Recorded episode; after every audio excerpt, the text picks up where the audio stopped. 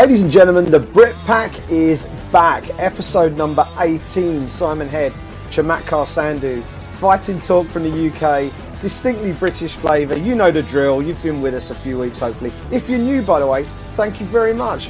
Let us know how you found the show, and uh, you can tweet us at the Brit Pack MMA. Let us know how you found the show. Um, we talk MMA here. We talk MMA. We talk the big stories in MMA, and boy, have we got some big stories to talk about on this week's show, Conor McGregor has been stripped of his UFC featherweight title or he's relinquished his UFC featherweight title. We will discuss that on this week's show. There are various knock on issues from this.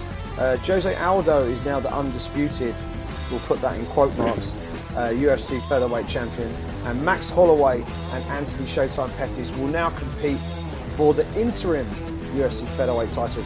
That all happened, all of this is the fault of Daniel Cormier. We have to call out DC on this. If Daniel Cormier hadn't have pulled his groin, none of this need have happened. But there we go. The light heavyweight champion goes and injures his groin, and uh, it's like the uh, was it the butterfly effect? You know, a butterfly on one side of the globe can flap his wings, and uh, it can cause an earthquake on the other side of the planet. Daniel Cormier pulls his groin and the featherweight division completely goes into chaos. It's bizarre. We will talk about all of that on this week's show. We'll also look back at UFC Fight Night in Melbourne, Australia, where the Reaper, Robert Whittaker, uh, produced the goods in one of the craziest rounds of action we've seen in MMA in 2016, beating uh, Derek Brunson. We'll also talk about the upcoming TUF finale and the next challenge facing Demetrious Mighty Mouse Johnson. And of course, we will answer your questions on this week's show. As I said, my name is Simon Head, and on the other end of the Skype line is my good buddy Mr. Chamatkar Sandhu. Sandhu, I was worried about three, four days ago how much material we'd have for this show. We got no worries this week. None whatsoever. Um, leave it to Conor McGregor, the featherweight division of the UFC, to give us a hot button topic to discuss and debate and dissect. Uh, and it's perfect timing because we're, finally back to our old setting. You know, after a few weeks of being on the road together, which has been quite fun. We were in New York for UFC 205, then we were in Belfast uh, for that fight night card, and uh, we were able to kind of give uh, give the fans and give give our audience a little bit of a different um, take and a different show. Uh, but we're, we're, back now. We're back home. Um, that's us done for for being on the road for 2016. So this is going to be our usual format moving forwards. But we do have a few special surprises planned uh, over the course of the next couple of weeks, and uh, we'll tease that a little bit later on in the show. Uh, but look out, look out for some uh, you know exciting announcements um, from the show uh, moving forwards. Um, but I guess you know let's not waste any more time. Si, we've got a, a big show today. It's um, I think for both you and me, uh, this news story has 100% divided opinion. Uh, of course, we're talking about Conor McGregor being stripped of the UFC featherweight championship. I guess maybe just to throw it to you first, do you want to just l- let our listeners and viewers just go through um, the facts as we know them, the timeline, what happened over the course of this past weekend, where we currently stand, uh, and then I guess um, we can just go into the minutia uh, and the nitty gritty um, of the fallout from this breaking hot story news.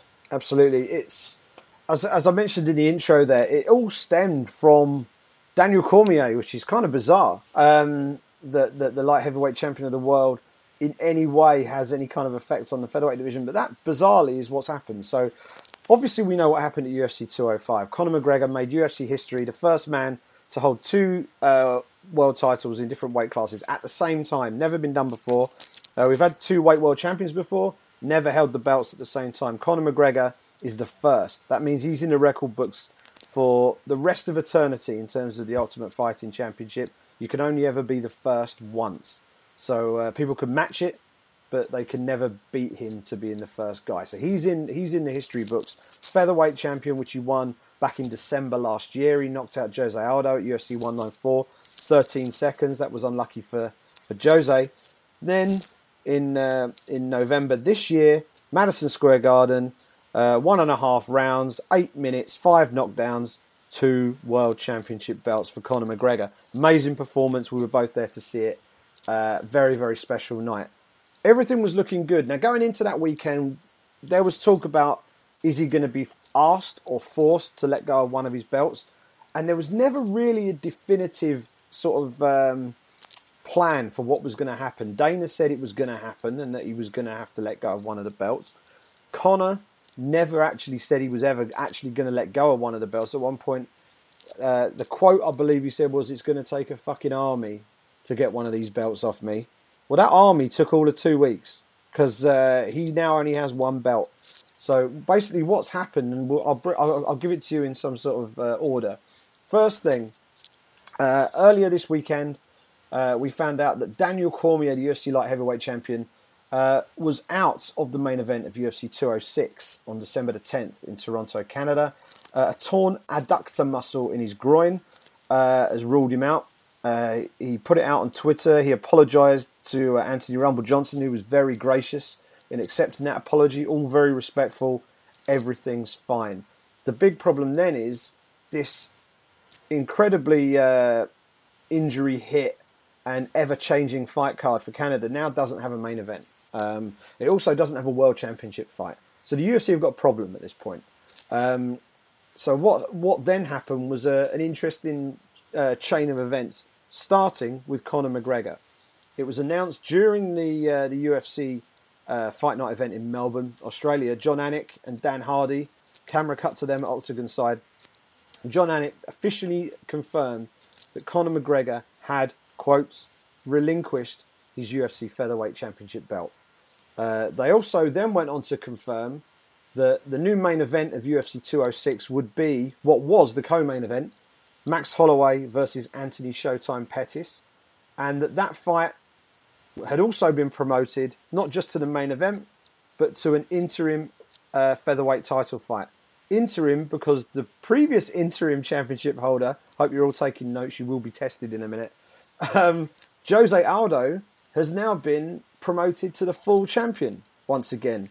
And again, I use quotation marks. He is now the undisputed, or perhaps we should say hotly disputed, UFC featherweight champion of the world. Um, so that's where we are. Conor McGregor is no longer a featherweight world champion. He, of course, is the lightweight world champion. Uh, Jose Aldo is now the featherweight champion of the world. Max Holloway Anthony Pettis will fight for the interim belt. The winner of that will then fight Jose Aldo in 2017, probably first quarter of 2017. Um, that's what we have, Sandhu, as it stands. It's a it's a remarkable chain of events, um, and it has absolutely lit up uh, social media with fans, journalists, pundits, fighters. Everyone's been everyone's been putting their, uh, their, their their two cents worth in, and it seems like everybody seems to have a slightly different view on things. Um, now, we could just launch into this and just talk about the thing as a whole, but there's so many different minutiae and strands to this. Let's talk about the number one thing first. Let's talk about the undisputed featherweight championship of the world, and let's talk about Conor McGregor. Your opinion, the UFC either stripped him or they made him relinquish it, either or, it's basically the same thing. He doesn't have the belt anymore. Were they right or not? Should he still have that belt or shouldn't he? it depends on timing, Simon. It all depends on timing. Had the UFC in the days after 205 sat down with Conor McGregor and said, "Hey, look, you know, you've said that you're not going to be um, fighting for a while. Uh, your girlfriend's pregnant. You're going to take some time out. We're we're approaching uh, almost a year since the, the featherweight championship was last, uh, the official featherweight championship was last contested for, which was obviously UFC 194 last December. We need to do something. The featherweight division needs to move forward. Are you going to fight at featherweight next? Is that what you want? Uh, and are you able to fight within the next six months? Now, if his answer at that point had been no, then I think the UFC would have been well within their rights at that moment in time to say, right, okay, we understand where you are with that. You're going to keep the 155 championship because you've just you've just won it, right? So we've got some time to kind of you know um, you know get your next um, you know fight lined up in the lightweight division, but we've got to take the belt off you. And at that point, they could have maybe done a press conference or, or a conference call, something similar to what Dana White and uh, George St. Pierre did when um, he kind of went into semi retirement uh, with the welterweight championship again, had they done that in just uh, 24 to 48 hours following UFC 205, no problem with that whatsoever. It's the timing of this and the circumstances of how they've taken the championship away from him that leaves a bitter taste in my mouth. And I think before we kind of uh, again go into more detail in the various um, segments of this story, we spoke about it a little bit off air, Simon, and, and I think it's you know good to kind of air air this on the show there is no right or wrong answer with regards to how anyone feels about this. It's really open to interpretation. Um, we, you know, we know everybody in the in our MMA bubble is, is very passionate, especially the hardcores. You have a point of view, you know, but but the thing is, it's it's just how you um, absorb this, how you feel about things. If you can sleep well at night um, with Jose Aldo as the UFC featherweight champion, God bless you, no problem at all. But there's a fair portion of the uh, of the community that uh, won't be sleeping well, you know, with that on their minds. Now, going back to the timing, had they done that, um, even even a few days ago, prior to Daniel Cormier's injury, okay, fine, you've sat down with Conor McGregor then great, no problem at all. The fact that Conor McGregor, even up until now, it's been as of time of this um, show's recording, it's coming up to 48 hours since the news um, was broken during the Melbourne broadcast. He hasn't tweeted, he hasn't given any quick-witted remark or comment.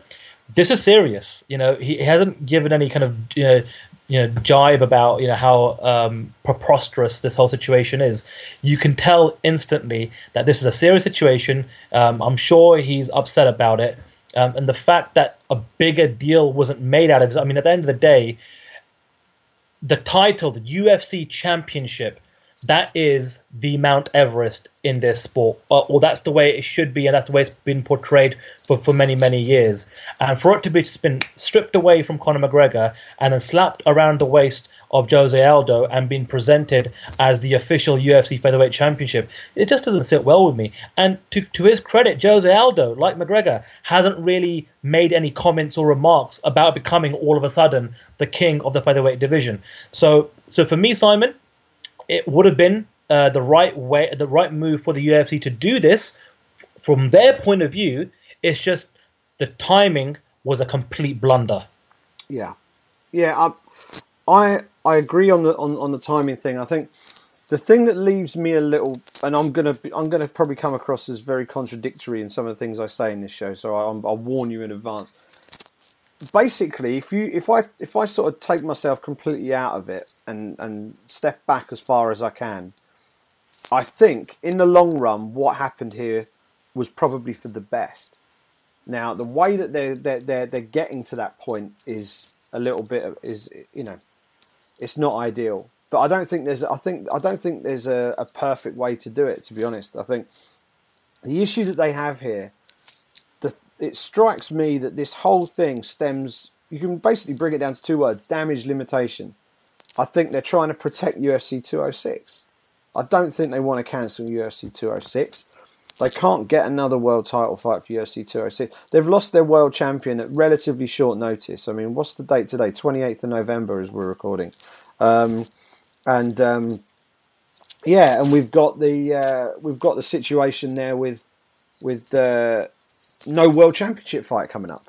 And without a world championship fight on a pay per view, we've got a problem, you know, because it's going to be hard. It's going to be a tough sell for a pay per view anyway, because uh, the cards changed so much. But what you've got now is one with no world championship fight. So what they've what they've basically done is they've they've they've basically like a monkey puzzle. They've moved everything around, and um, it's it's now working. It's now working where they've got a belt on top of the card. The people who know what's what know that that belt is worth precisely nothing. It well, in terms of in terms of to the fighters, it's worth potentially a few bucks on the pay per view because people who impulse buy pay per views will think, okay, who's fighting? Max Holloway v Anthony Pettis. Is that a title fight? It's an interim title fight. Oh, I'll get it then.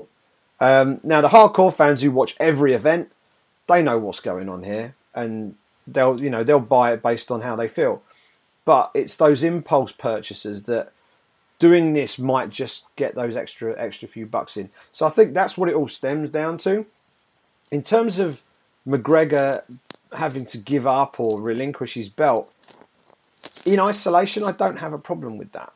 Uh, I also don't. I also would argue against most of the arguments for him doing it, which makes no sense. But I'll explain. He hasn't defended his belt for a year. Now that, from most people, would be a criticism of Conor. He hasn't defended his belt for a year. Take the belt off him. I would say he hasn't defended his belt for the year, so it makes sense for him to to relinquish the belt. Um, but I don't see that as a criticism because he, his career path has taken a detour that should have lasted one fight before he knew where he was going. Instead, it lasted three fights and about 10 months because he was going to fight Dos Anjos. And if you'd have fought Dos Anjos, I wrote a piece for The Sun today and I broke it all down. And my last thing, my verdict was, and it was a bit of a joke, blame Rafael Dos Anjos because if he hadn't hurt his foot, then none of this would have happened, right? We'd have known in March at UFC 197 uh, who was it 197, 196, who you know, you know whether McGregor would have been the, the lightweight world champion or not. If he hadn't, then if he'd have been beaten badly by Dos Anjos, maybe he'd have gone back to 145 and he'd have had a defense or two by now. But because Dos Anjos got injured and he fought Diaz in a non-title fight and lost, he then had a problem. Does he go down again? And then he gets slammed for sort of walking away with his tail between his legs, going back down to featherweight or does he go again and try and get it back? His professional pride put him in there again. He did it again and he won, which then set him up for the title fight he wanted in the first place, which he won. So his mission took a little bit of a detour, took a bit of a scenic route, but he got where he wanted to go. He got the lightweight belt. And the important thing now is that the reset button needs to be hit on both the lightweight division and the featherweight division. Lightweight division has been fine, but now Conor's in at the top. It shouldn't change he should have to now defend his belt against the best lightweights in the world because that's what champions do. Um, and in terms of featherweight, if he's going to stay at lightweight, then he needs to let that featherweight belt go. Um, it, the the way it's come about has been very messy. It's not been great. It's it's not a great look for the UFC. It's it's a shame on Conor McGregor. I think, like you know, like you said, I think for him to be able to to be the man letting letting go of the belt, I think the UFC could have afforded him the opportunity to do that. Maybe they did. We don't know. Maybe they spoke to him and said, "Look, we'd like you to do this," and he said, "No," and then they've just gone and done this. So we don't know. We don't know what what's gone on behind the scenes, but I think that that that would have been a nice way uh, for it to happen for McGregor to say, "Look, I'm at 155. Realistically, I'm not going to fight at 145 again. I'm going to go for 155 and maybe 170. I'm going to relinquish 145. You know, I've beaten the best guy in that division best of luck to the rest of you, and then and then just went on his merry way. But um, it's it's it's a messy situation. I I am I'm not pleased for Conor McGregor because obviously you know he's had to give up half his titles, but I'm pleased that in probably three to four months' time, maybe maybe six months, everything should be back on the level again. The featherweight championship should have one belt in it. Sorry, sorry, the featherweight division should have one belt in it. Uh, the lightweight division hopefully will have one belt in it by the middle of next year. And that's how it should be. You have one belt, an undisputed champion, none of this interim rubbish, and have an active champion defending his belt. And I think by the middle of next year, hopefully that's what we'll get. But right now, it's a mess. It's a mess. Well, you mentioned a couple of things in, in there, and I think the, the first kind of segue I, I want to make now is UFC 206. Because as you mentioned, Cormier got injured. They had to promote Holloway and and Pettis into that main event. Now, is slapping an interim title, um, you know, onto that new main event going to bring in a couple of hundred thousand buys? Probably not. Uh, I'm sure it'll have some impact. Is the impact of an extra 10, 15, 20,000 buys just to say, is that going to is that is that justifiable in the long run? to introduce an interim title. I mean, I think if you go back a few steps, had the UFC booked 206 properly, got the deal done with George St. Pierre in the first place, for example, right? Bisping we versus GSP. That fight was on the table. Bisping, exactly. You know, if they had just done that in the first place, we wouldn't even be worried about having to throw an interim title in there. The interim title between Holloway and Pettis been created here just to fix a promotional issue they have with that particular card, and it's unfortunate. Now, having listened to both Pettis uh, and Holloway, it does mean a little bump up in salary for them uh, for this particular fight because it is a title fight, and when you're in a title fight, you do get paid more. So well done to them. Uh, by no fault of their own, they're going to get more money for their, uh, which is I'm, I'm really looking forward to that fight anyway. But going back to, um, you know, the, the championship in six months' time, Simon, it depends on who's holding the belt, right? So let's just try and kind of navigate at the potential routes. Now, if if in six months' time, you've got um, Max Holloway, who's won the interim title, he fights Jose Aldo in a unification bout, and Jose Aldo is the featherweight champion. I'm sorry, Mr. Conor McGregor knocked you out just 18 months ago in 13 seconds, and we all saw it happen. You might have that belt around your waist. Bruce Buffer might pronounce you as a reigning, defending, undisputed UFC featherweight champion, but we all know that the real champion is Conor McGregor, even though he might not be in your division anymore. It just puts an asterisk on your name. If Max Holloway beats Pettis, goes on to beat Aldo in that unification bout, Holloway, fantastic, nine, ten fights in a row. But I'm sorry, Conor McGregor can say, I've beaten you, son. I beat you a couple of years ago. You might claim to be the best 145er, but we know what's really happening here. I'm the best 145er. The only fighter in in this kind of uh, situation that can go all the way, beat Max Holloway to become the interim featherweight champion, go on to fight Jose Aldo in a unification bout, a fight that he was supposed to have with Jose Aldo a couple of years ago when he was the lightweight champion, is Anthony Pettis. Anthony Pettis can go all the way to become the, ch- the, the, the true champion of the 145 uh, pound division, have that belt over his shoulder, the two weight champion, as, and then and also become a two weight champion as well. I'll put that on his record of absolutely 100. percent But actually be able to then say, with that 145 belt over his shoulder, I'm the best 145 pound fighter in the world. And guess what, Conor McGregor? You haven't beaten me. You don't know what it's like to get get in there with me. And then he's got this great, great promotional angle to try and build towards a Conor McGregor fight. But he's the only one that's actually got some cachet to be able to go all the way. I per- again, this is all open to interpretation, right? Like we spoke about earlier. I think Jose Aldo and and Max Holloway are in a no-win situation when it comes with regards to the legacy of them fighting in the featherweight division and potentially holding the featherweight championship belt, I think is just going to have a dark cloud over them until at some point they can eventually fight McGregor again. I actually said if I'm a Jose Aldo, who again hasn't, it's, it's, it's, it's crazy. He hasn't even tweeted. He's just become the featherweight champion once again. He hasn't, we haven't heard a peep out of him, right? The best thing he can do now to legitimize himself in the current state of affairs is to say, right, I'm the featherweight champion. I want to, I want that um, um, McGregor rematch. I want that McGregor rematch. You might be having this interim title fight between Peterson and Holloway, but sod that. I'm, I'm the champion. I'll be happy to wait six months until McGregor comes back down to 145, or I'll be happy to go to 155.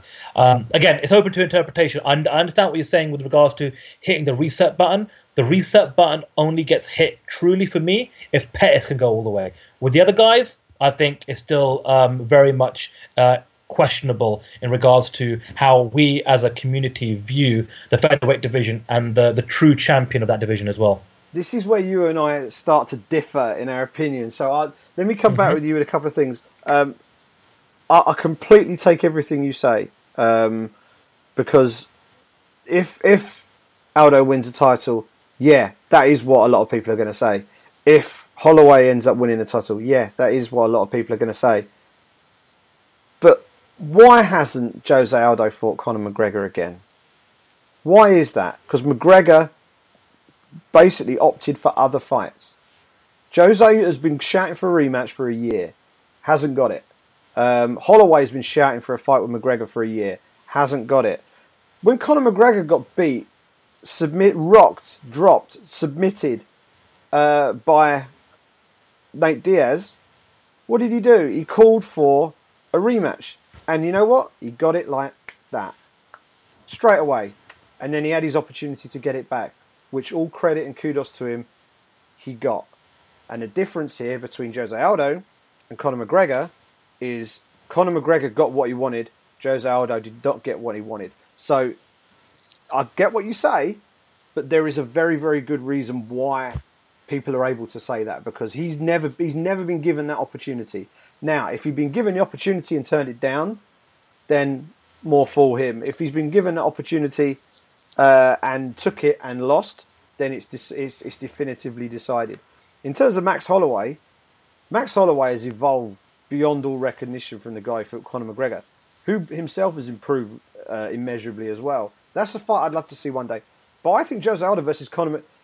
I think that only a fool would turn around and say that Jose Aldo Conor McGregor two would end up going similarly to the first one, because I don't. I don't think you can do that. I don't think.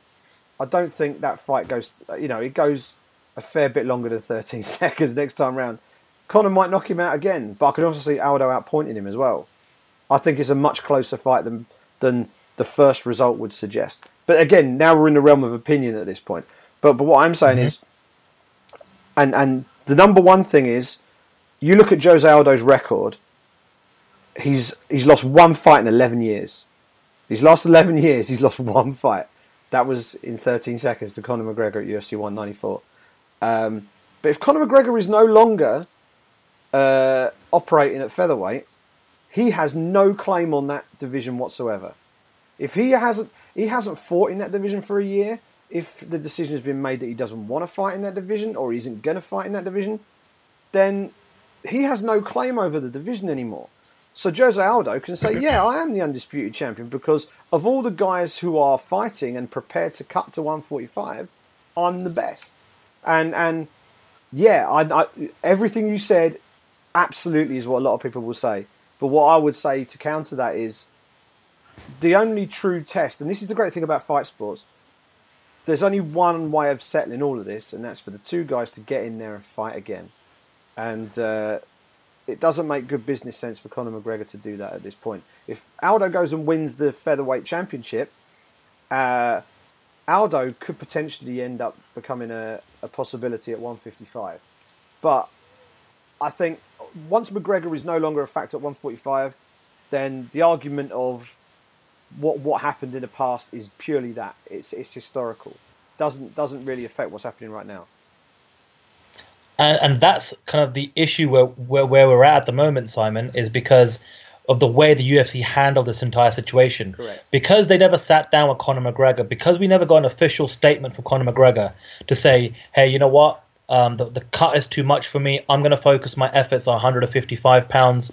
Uh, it was it was I had a good run at 145, but I'm, I'm getting up there in age. The cut's just too much for me because that because we haven't heard from him, right? We don't know if he was ever intending to go back to 145 pounds. He can say right? what he wants. He now, never he?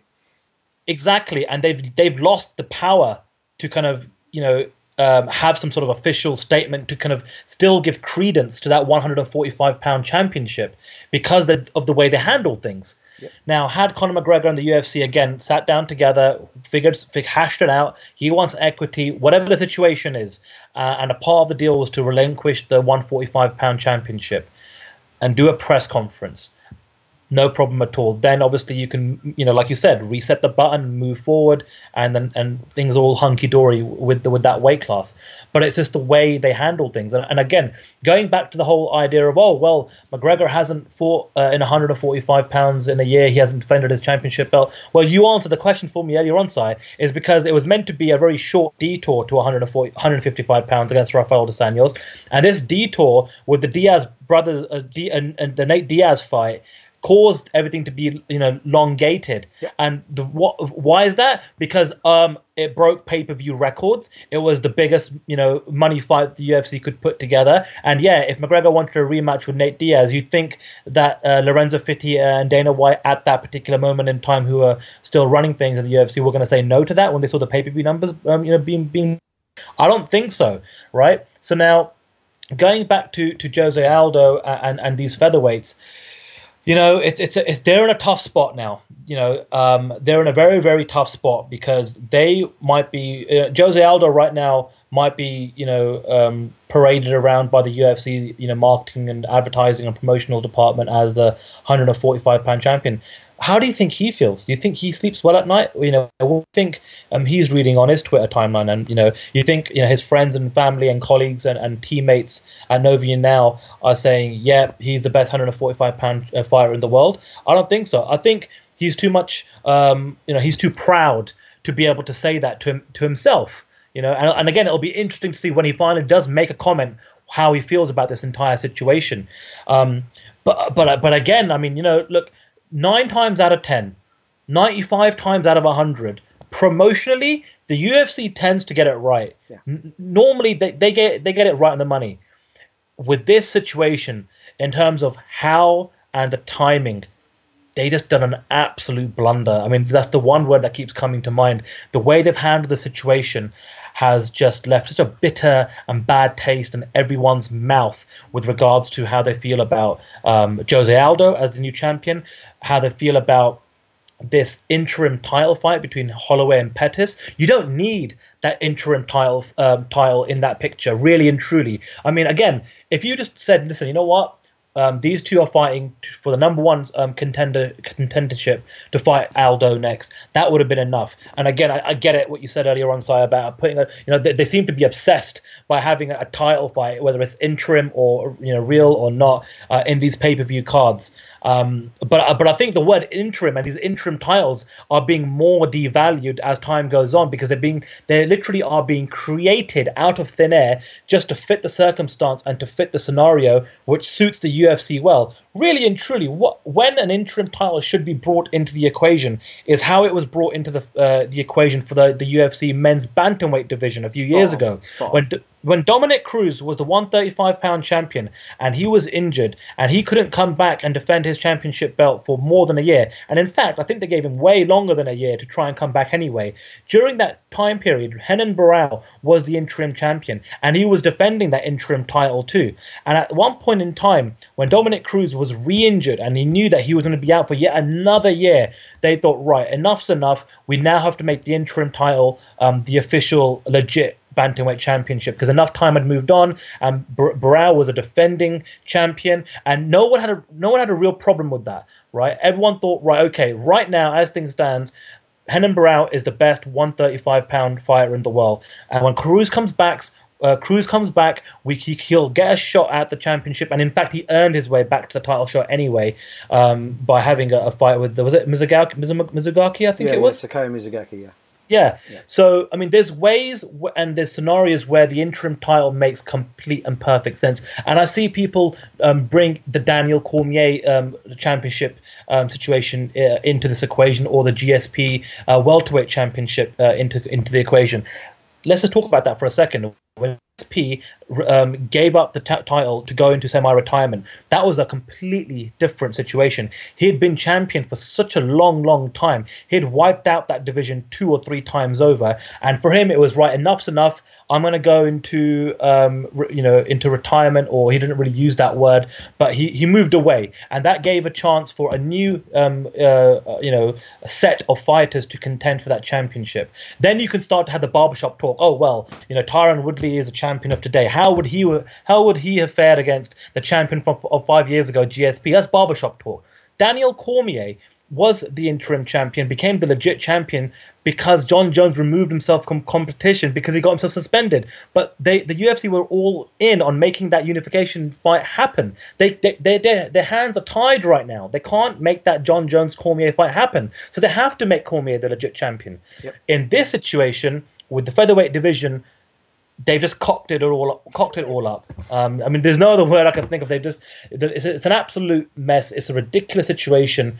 Um, so yeah, I mean th- that I need a break. I need a break, Simon. Weigh in, break another segment down for me. where where where are we headed to next in this debate in in this discussion? Yeah, well, look, let me let me give you sort of a top line how I feel about this because it's it's kind of weird. It's one minute it'll sound like I'm defending McGregor, and the next minute I'm I'm actually railing against him. Let me put my colours colours on the mast right now. I have zero complaints, none whatsoever, with anything that Conor McGregor has done in terms of his career choices and the way he's gone about his business. He has been nothing short of a superstar.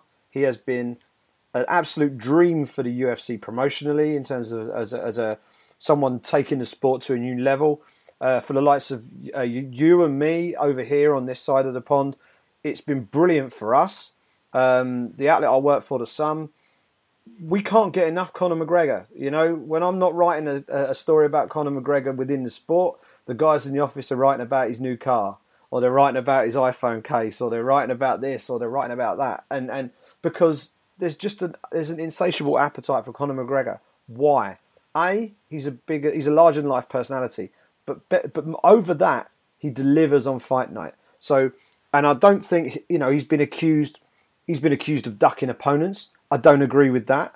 Um, he's also been criticised for not defending his championship for a year. I wouldn't criticise him for that because I think the, the, the, I think the career choices he's made in the circumstances he's found himself in are actually to be applauded. Um, he could have pulled out of UFC 189 when Jose Aldo got injured. What did he do? He stayed loyal to the UFC and to the fans that had spent all their money to come over, buy hotels uh, and uh, plane tickets. He took on the one style of fighter that everyone at the time said he won't want to fight one of those. He's not going to do well against a strong, heavy handed wrestler. He took on the strongest, most heavy handed wrestler in the UFC featherweight division on two weeks' notice, and he stopped him after getting smashed in the first round. He came back, he stopped him in the second round to win the interim belt. Then he, he tried to get this uh, this fight. Well, he then eventually got the fight with Aldo, dusted him in 13 seconds. Everyone went nuts. Then history repeated itself. He was going to go for a world championship. He was going to fight a Brazilian. There was a big media build up. Then what happened? Exactly the same again. Guy gets injured at very short notice. Rafael dos Anjos injures his foot. What does he do? Does he pull out and say, I'll bide my time? I'll wait until he's fit? No. All his fans have bought plane tickets. They've bought hotel rooms. The UFC have done a shitload of promotion. There's not much time. What do you do? I'll take on, you know, well, Nate Diaz is available, but he can't fight you at 155. He wants a bit of a concession. Sod it. Let him fight at 170. I'll take him on. No problem. He, he, he has bent over backwards to keep fights alive and keep events alive. And then he got beat. So he asked he asked the UFC to do him a solid and let him have the rematch straight away, which they gave him, no brainer with the money that they made from the first fight. He then got the win back, got the title fight with Alvarez, and when he got in the octagon for a title fight at lightweight, he delivered the goods again and won the title. I can't complain about anything he's done there. There's no fight ducking. It's not like he's been sitting on his hands for seven, eight months at a time waiting for fights to happen. He's been active. So to say, but the one thing you can't say about him is he's an active champion. And that's not a criticism, that's just a fact. He hasn't defended his belt because he's been doing this stuff. So while it sounds like saying he's not defended his belt is a criticism, from, from my standpoint, it really isn't. It's just a statement of fact. So because of that, it is entirely understandable that the UFC would want to then free up that championship again to allow the division to continue. That makes total sense to me. I it all comes back to how they've how they've gone about it, and they've gone about it not very well, in my opinion, and in yours. And the ideal would have been for McGregor to have come out. Obviously, the press conference after the fight is far too soon to do it, right? So I think he wanted, you know, he wanted a couple of weeks to sit on the belts and have a bit of fun, and then maybe do it potentially. But it was never explicitly said what he would do. So um, I think we're at the point now where if he'd have done that, that that would have been the perfect way to draw a line under one chapter of his career. He moves on to the next one. Everyone's happy. Everyone gets what they want. The sport returns to some semblance of order in terms of how the weight divisions work. And I think that's what we're going to get. It's just the means by which the UFC have gone about it has been a bit messy. Uh, so I've got no issue with McGregor. Um, I've got no issue with Aldo getting the belt back because he's the next best guy. He's the best guy at 145 pounds. Um, and the fact that there's an interim title fight, I think is totally unnecessary. It's a number one contender fight. It's a title eliminator with a gold belt attached to it. The belt basically means nothing. If the belt wasn't on that fight, it would mean no. The fight would be worth no less, right? So, the winner of that fight fights Aldo. We then have a legitimate undisputed champion at featherweight. All of that is great. That's that's my take on it. I, I think McGregor I, can't I can't say a bad word about his his you know the way he's gone about himself. He's acted, you know, in in terms of leading up to fights, he's lively. Some people can take or leave some of his antics, but watch him in post-fight press conferences. That's the real Conor McGregor. And you see him in post-fight press conferences. He acts with total class and speaks very honestly, very candidly. They're the press conferences that people, everyone gets excited about the pre-fight press conferences. It's the post-fight ones that really count. Listen to what he says in those press conferences because that's the real Conor McGregor, and he has been pure class from when he uh, when he beat Chad Mendes, when he lost to Nate Diaz. The reaction when he lost to Nate Diaz told us a lot more about McGregor than we've learned in any of his other fights. And he's gone on since then. He's everything that he's got so far he's earned. And the fact that he's asking for more, I think, is legit. I think the situation is shitty. I think it's unfortunate for him that he didn't have, to the best of our knowledge, he hasn't had the opportunity to ceremonially give the belt back we might we might find out that he was and he turned it down. But we, you know we'll work on what we know now. If he hasn't had that opportunity, then that's a shame because I think he should have, just out of respect, I think they should have given him the opportunity to do that. Um, and for it to just be announced as a side note during a live event in Australia seems, I don't know. It's it as you said, it leaves a bit of a sad taste in a sour taste in the mouth. What I do hope now is that McGregor goes on, becomes the sort of champion that I think he can become at lightweight, takes on some of the incredible talent that's in that lightweight division. Your Tony Ferguson's, your Khabib Nurmagomedovs, maybe a rematch with Jose Aldo, who I'm sure is going to fight at 155 within the next 12 months anyway. Um, you know, there's there's there's a whole clutch of great you know lightweights out there who he can fight. Plus, there's also the possibility of going for three. Um, that might be on on the cards as well. Uh, and someone tweeted me and said, "Does that you know the fact that he's lost the first belt that then means that going for three is no good?"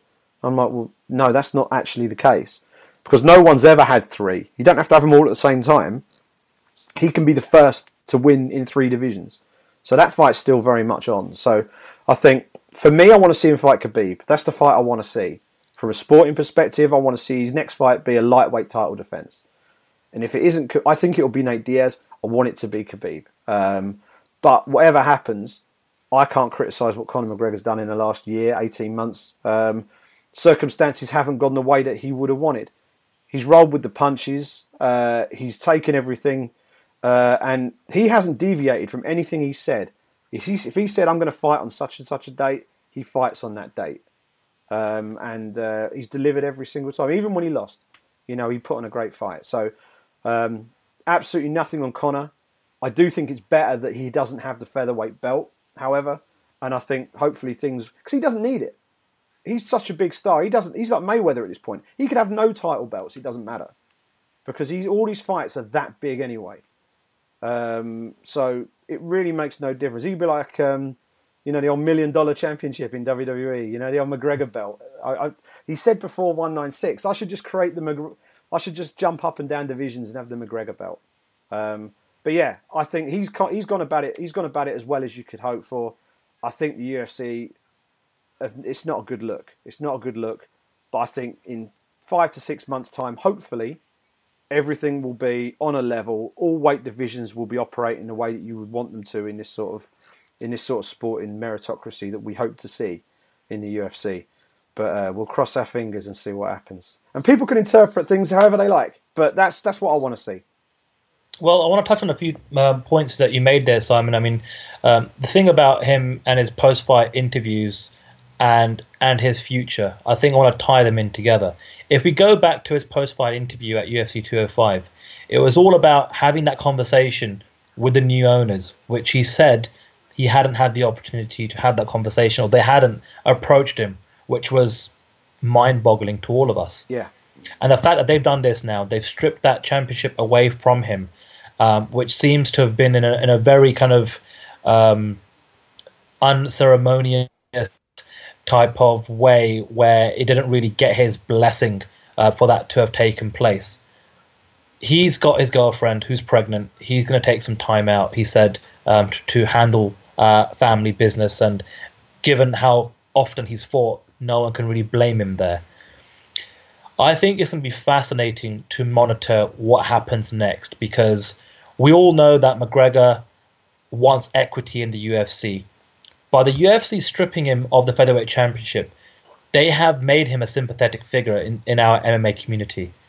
They've empowered him beyond belief, and we're talking about the biggest star in the sport right now. They've just given him some extra power. Right now, McGregor has got so much support given the way the UFC have stripped him from of, of this championship belt that he can use that when it come when he finally gets a chance to sit at the negotiation table um, and hashes out the next deal, whatever that deal may consist of, in terms of fights, in terms of money, in terms of equity, what have you. We've already spoken at length in terms of what we feel as though this means for the featherweight championship, the featherweight division, how Aldo, Pettis, and Holloway can root their way up, and you know what this means for them. But I think going back to McGregor and the UFC and that particular relationship, that's going to be the key storyline um, in this whole scenario as we move forward. Um, and and who knows, maybe this time next week when we record next week next week's show, Simon, there's a statement from Aldo, there's a statement from McGregor, there's a statement from the UFC.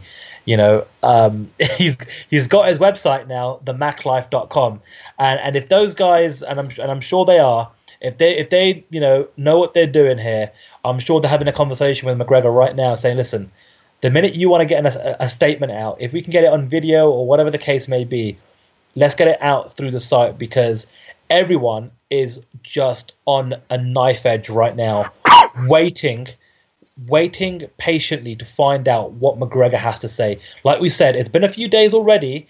Um, he sent out a few tweets not related to this particular story, but we are all just hoping and waiting and can't wait until he actually makes a statement because that will probably be one of the most important statements he's made to date in his uh, in his mixed martial arts career and his UFC career as well.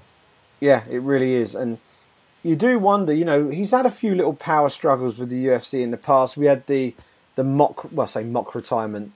You know, we had the we had the we had the thanks for the cheese catches later uh, around fight week of one nine seven, I think it was that all happened, um, and um, we had all the chaos of that, and it does make you wonder whether this is more more uh, sort of posturing from the two sides he's dealing with different people now, of course. You know, at the end of the day, when he was dealing with the Fertittas, he was dealing with with individual people who he knew personally.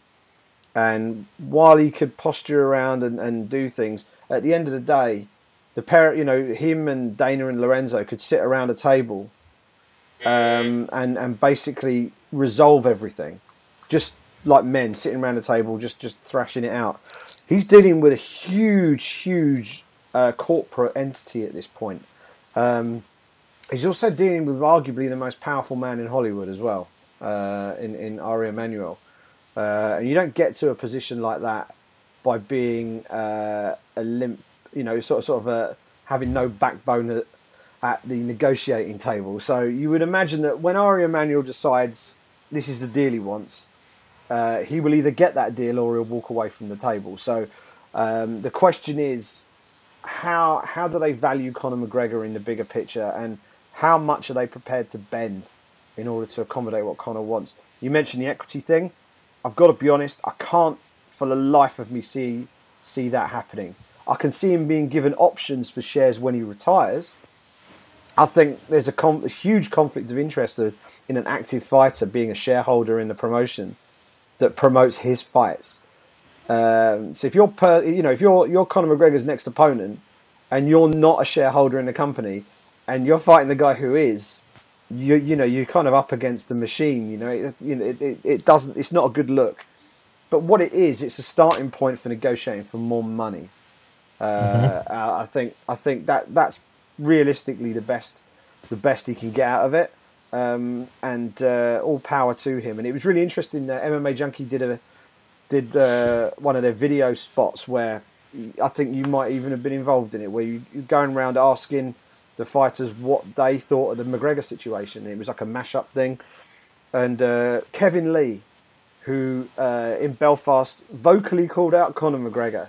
Uh, and he's a very outspoken guy and very entertaining to listen to. I'm a big fan of his work. And uh, but when they asked him, uh, "What do you think about McGregor wanting more money?" and he's like, "Absolutely, the guy deserves more money. You should get whatever he can get um, because he's the biggest star in the sport. He's earning all the money." So I think the you know the fighters know what's what, and um, I think it'd be interesting to see what happens.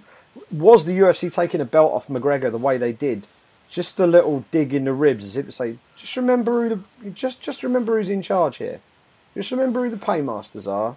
Remember who's in charge. We can take your title off you, and we just have. Um, now I don't know whether that is what it is. I'd, I'd, like to think it isn't, but who knows? If you're in, a, there may be complex negotiations going on behind the scenes that we don't know about.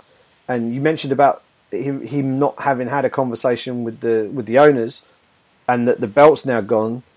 It's entirely possible that he still hasn't had a conversation with the owners. That would mm-hmm. be the most alarming thing of all.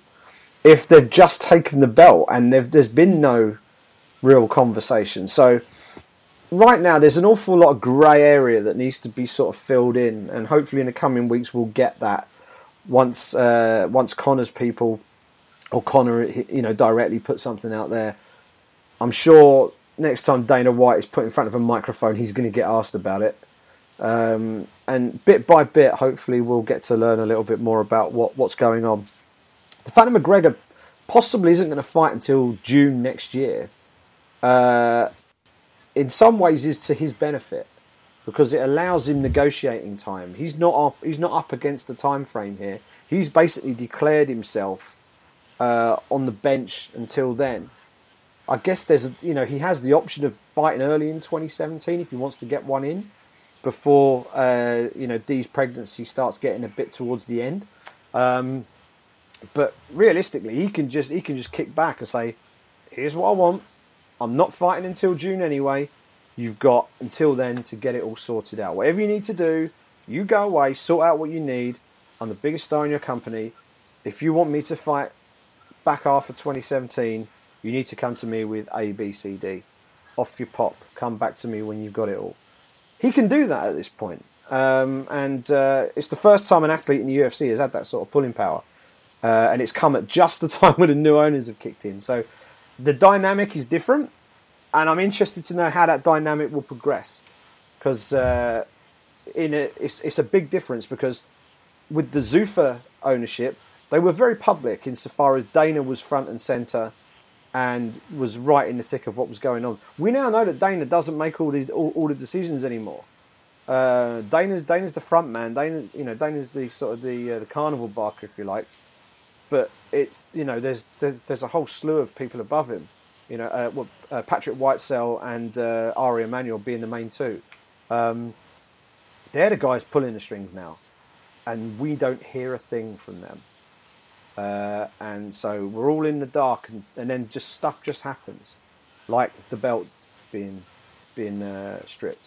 So we've got a lot more to go on this, and I don't know quite how it's all going to work out, but. Um, I just hope that that uh, common sense prevails to some degree uh, on both sides of the coin, and Conor McGregor ends up being as active from next summer onwards as he has been up to this point. Because, as you know, from a journalist point of view, I just I love covering him. You know, he's a superstar, and you know when I when I when I retire in sort of 20, 30 years time, I can put my feet up and go, wow. You know, I was covering the sport during that golden era of Conor McGregor um, and to be able to, to sit back and say that would be would be a real would be a real uh, privilege to be able to say. So, you know, we hope that this isn't the beginning of the end for him. Uh, fingers crossed it won't be, but um, yeah, we've got a lot of uncertainty ahead of us, Sandhu. It's going to be interesting to see how it all pans out. Yeah, absolutely. And just to kind of go back to a few of the, the points you raised there, I don't think this was a power play by the UFC to strip him. Um, you, you, mentioned common sense prevailing. Common sense didn't prevail here, Simon. No. Um, they were trying. To, they were trying to plug a hole. All right, they were trying to plug a hole with UFC 206. That's why they did what they did. If if Daniel Cormier was still champion, we would still be talking about. Uh, sorry, if Daniel Cormier wasn't injured, we'd still be talking about McGregor as a two weight champion right now as we speak. Um, it's because of that situation. They try to plug a hole and in what they think will help them boost pay per view numbers for UFC 206. And the way they've gone about it is completely wrong. Um, I don't think it's going to add too much to that. I mean, we don't know what the numbers are. Uh, but from the outside looking in, and by looking at some of the metrics and the pay per view numbers that respected members of the media, i.e., Dave Meltzer, um, provide uh, on a pay per view event by event basis, I don't think this is going to the, interim title is going to exactly bump the needle up too much on what the the UFC 206 pay per view numbers are whatsoever. Um, I think uh, the UFC have have almost given uh, away a lot of power uh, into the hands of the biggest star in the sport right now. And to be honest with you, this is not something that they should be doing. Um, heading into what is going to be an absolutely crucial year for the promotion, we all know that they have got some targets to hit revenue wise, and you are not going to hit those targets without Conor McGregor. It's just a simple fact. Depending on how things go with Ronda Rousey, her fight uh, coming up at the end of December at UFC 207 could very well be her last. You know, if she loses, she, I mean, she's already said, you know, that you know she's not here for a long time. She's here for here for a good time, and she's only here for a couple of more fights. Well, those couple of fights might just be one more fight if Amanda Nunes absolutely demolishes her. So on the one hand, you might be losing Ronda Rousey uh, for the foreseeable future, and now you want to play, uh, you know, you want to play this uh, this power struggle and battle with Conor McGregor. That's not a wise move. Not a wise move. Yes, the, the yes the promotion, yes the UFC will be able to um, live uh, and and last without sort of a Ronda Rousey, without the likes of a Conor McGregor. If they were to call it a, a day right now, the the machine will always move forward. We know that. It's just how well that machine will move forward, how much revenue will it make, and now when they've just in, you know, bought the business for you know, over four billion dollars, as they head towards um, these new TV broadcast right negotiation deals, uh, which is coming up um, next year, not just in the US, but tied in with some of the international markets, which includes um, the UK. UK. Exactly. Now, being able to go to those negotiation tables with the likes of Ronda Rousey and Conor McGregor and your you know your bigger stars, that's huge in regards to how much money you can demand. But without them, it can definitely have a massive impact on on what kind of deal you can strike. So I think we've covered um, pretty much every point I think we wanted to. I think um, the conclusion here is is what we said at the beginning of this conversation. Si is that there isn't a, a, right or wrong answer. It is open to interpretation. I hope everyone that's listening has been able to take on board what you said and what I've said. Um, make your own mind up. Tweet us. Let us know what you think. You know, this is going to be an ongoing story. Um, it's going to it's going to be hanging over UFC 206 Fight Week in Toronto. Uh, so it'll be interesting to see um, how that particular fight week plays out. Um, and again, I, I, just I just cannot wait until Aldo and McGregor uh, make a statement. Like you said, Simon, as, as sooner or later, Dana White um, is going to get asked about this. Now he may be asked by the fluff media, which is TMZ uh, and Fox Sports, um, uh, which are basically the UFC's media partners. But listen, any kind of sound bite, sound bite out of Dana White with regards to the situation is going to be very, very interesting. Um, but like I said, I think McGregor right now he might be a little sour. He might be a little upset that the fact that he can't parade both titles. Um, he can definitely say he's the people's champion at 145 pounds. He can definitely say he's the legitimate lineal champion at 145 pounds. Um, it's a little bit unfortunate. I mean, I actually think it's it's an, it's amazing how you know how Holly Holm when she won the championship of Ronda Rousey, she did this incredible media tour, um, hitting all the main kind of uh, spots in, in the states, the late night TV shows, the daytime TV shows, the Good Morning Americas. I almost think that had had the UFC uh, and Ari Emanuel uh, and Patrick Whitesell, had they had a conversation with McGregor prior to 205, or even just after that, had a sit down and say, "Hey, listen, you're the two weight champion let us parade you now. Let us get you, you know, we'll pay you for this crazy media tour. I'm sure McGregor would have lapped it up because that's more exposure for him. I think they could have done more. Is that is what I'm trying to say? Before they stripped him because of this stupid situation with the UFC 206, they could have done a little bit more promotionally uh, with some advertising and marketing and some of the media opportunities, especially getting out to some outlets that maybe don't cover the sport um, as regularly as uh, the indigenous MMA media, and just to have that moment with McGregor holding both belts, more photo shoots, more um, video interviews, and, and, more articles and things of that nature.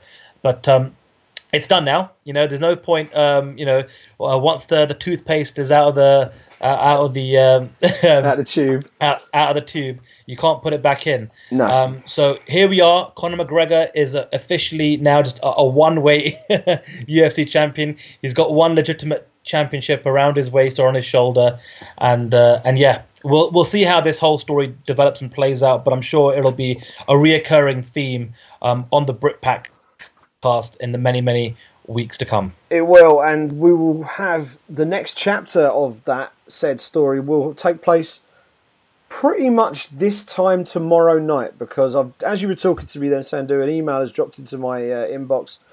Uh, conference call. Max Holloway and Anthony Pettis are doing a media conference call tomorrow, and yes, can, no prizes for guessing what most of the questions are going to be about. So uh, no. that that's going to be that's going to make for fascinating listening to see uh, just what they make of the whole situation and uh, whether they have any empathy for Conor McGregor in this position. Um, it's uh, especially when you've got one guy, Max Holloway, who's been resident in that featherweight division for as long as he has, uh, without getting a sniff of any UFC gold.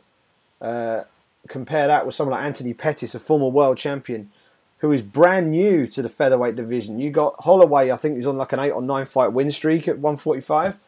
Uh, And Anthony Pettis, who has had one fight at 145, a very good performance, uh, submitting Charles Oliveira, but um, they now have an equal shot of picking up interim championship gold, um, which is one of the one of the sort of the vagaries of the sport. You sometimes get things like this, but um, they've both come from slightly different directions here. So it'd be interesting to hear what they've got to say. We will we will have that uh, conference call tomorrow night, so I'm sure we will talk about that on next week's show.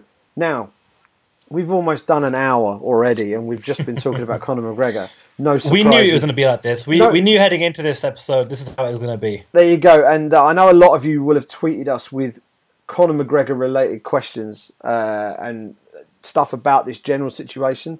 Uh, hopefully, what we've gone over in the last hour will at least gone most of the way towards answering most of these questions. So uh, the questions we'll do at the end of the show, I think, Sandhu, are going to be other other topics. Is that right? That is correct, absolutely. But before we get to the Q and A, um, there are some other things on the itinerary um, that we have uh, in regards to segments for this week's show. Um, and the next one is reflecting back on UFC Fight Night Melbourne, Simon, where Robert Whittaker um, got a really impressive victory over Derek Brunson um, first round TKO. Now I'm going to hold my hands up and be the first to admit um, that I actually skipped out on this on this UFC card. Uh, it, I've been on the road for quite disgraceful. yeah, you know, um, I've been on the road uh, for for quite some time. Um, and actually, prior to me going on the road, uh, my wife was uh, away. So this weekend it was uh, some quality time with the missus. I did catch up with the the key fight, the main event, uh, come Sunday morning. So I did see Whittaker do the business um, on Brunson. Apart from that, I haven't seen any of the action uh, for the rest of the card yet. I know it was a record tying 10 decisions um, over the course of the entire fight card. Uh, I'm not sure if I'm really going to have the impetus to try and get through that entire fight card at some point this week. Probably not, if I'm honest. Um, but did you stay up for it, Si? How did you how did you digest the fight card, and what was your take on uh, on Whittaker getting a massive a massive win uh, in his very first main event slot? Yeah, I had to deal with this a little bit different myself. Um, I I actually uh, I went to bed and woke up for the main card, um, and uh, I took the view that I need to get I need to watch the main card, and uh, if anything outstanding happens in the prelims, I will go back and watch and uh, I checked the results of the prelims, and I was like, okay, I don't need to check back. So uh, it was where are we? Seven decisions on the spin on a show that would have been aired on Fox. So you can imagine.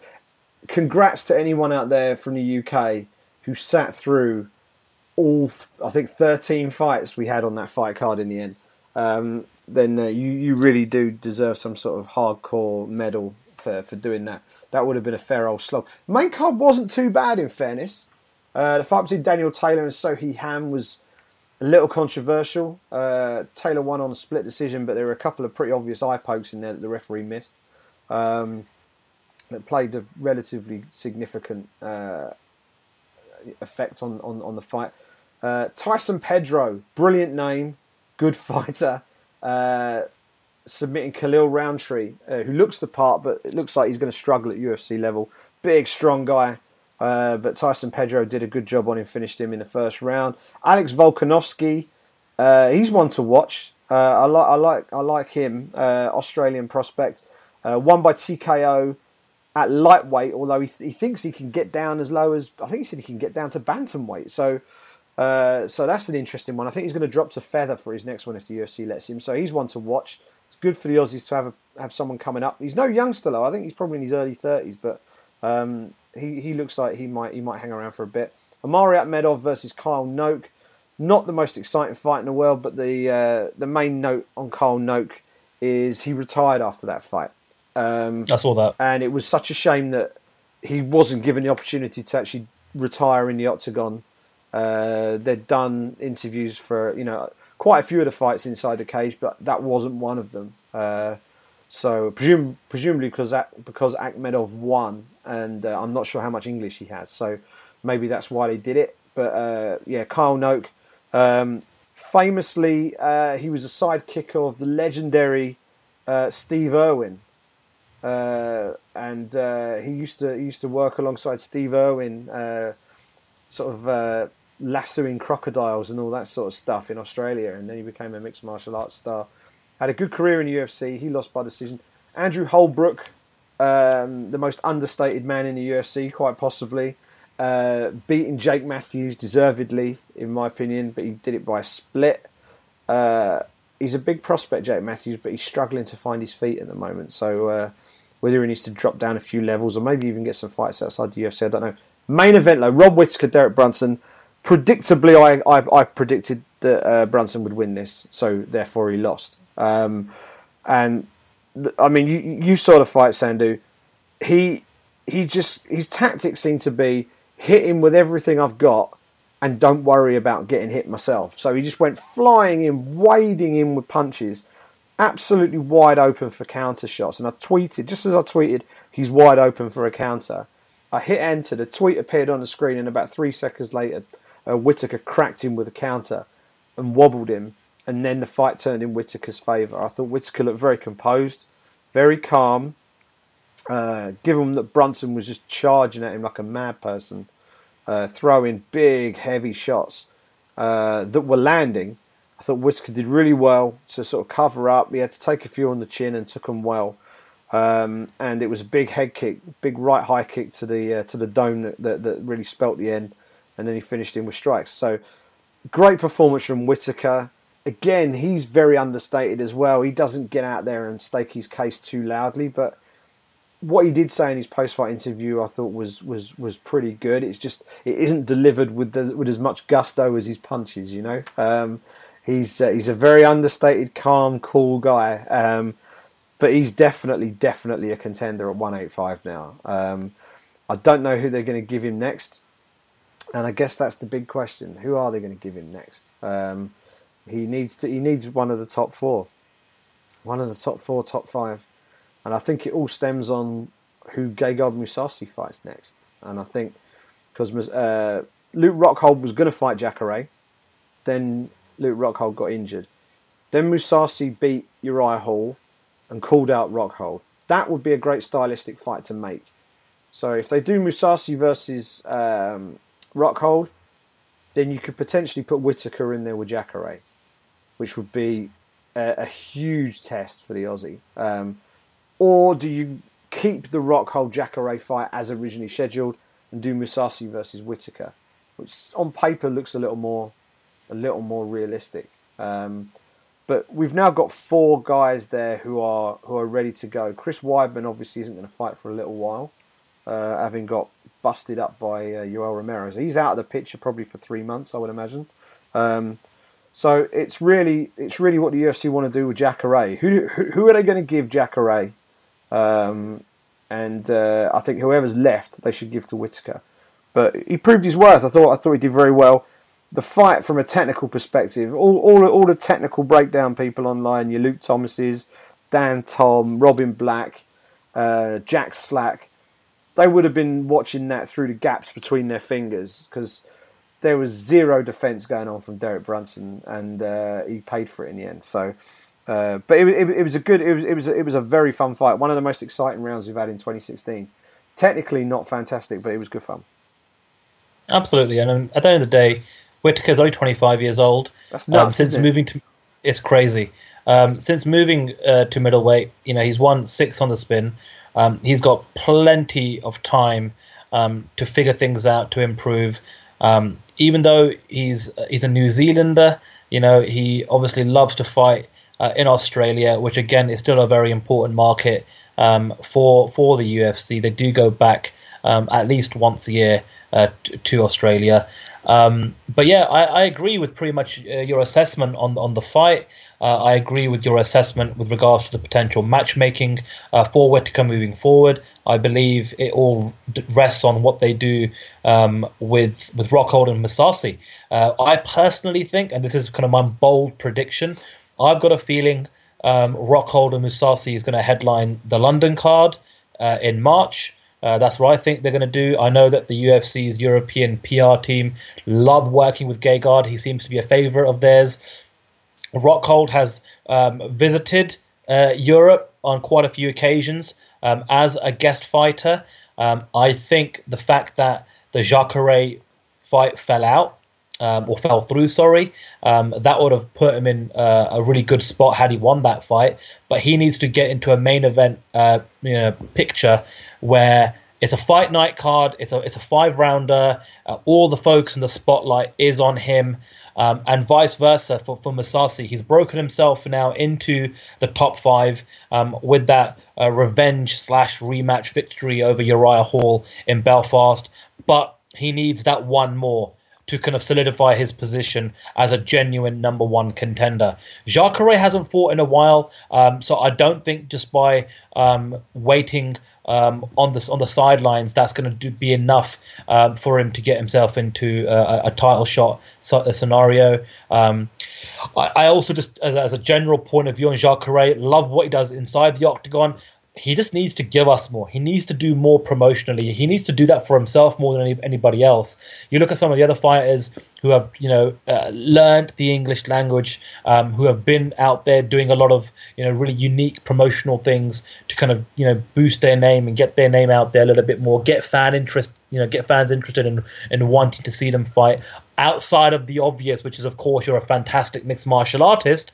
Um, I think by putting him into a situation where he's either fighting uh, in a in a headline uh, fight night card or maybe a co-main event, you know, we'll take him in London too, Simon. You know, him versus Whittaker in a co-main event with Rockhold and Mousasi in in the in the main event. We'll take that all day long. What we do know, Simon, is that without um, sorry, with this fight night card in London in March, we're not getting Bisping, which is going to be the very first time in quite some time uh, in the UK um, that you know, or, or, should I say specifically uh, in England, that we're going to have a fight card um, without Michael Bisping involved. Um, so they're going to need to do something special because so far. When they do come to a market like England, specifically a city like London, they seem to break records every time they come back to London.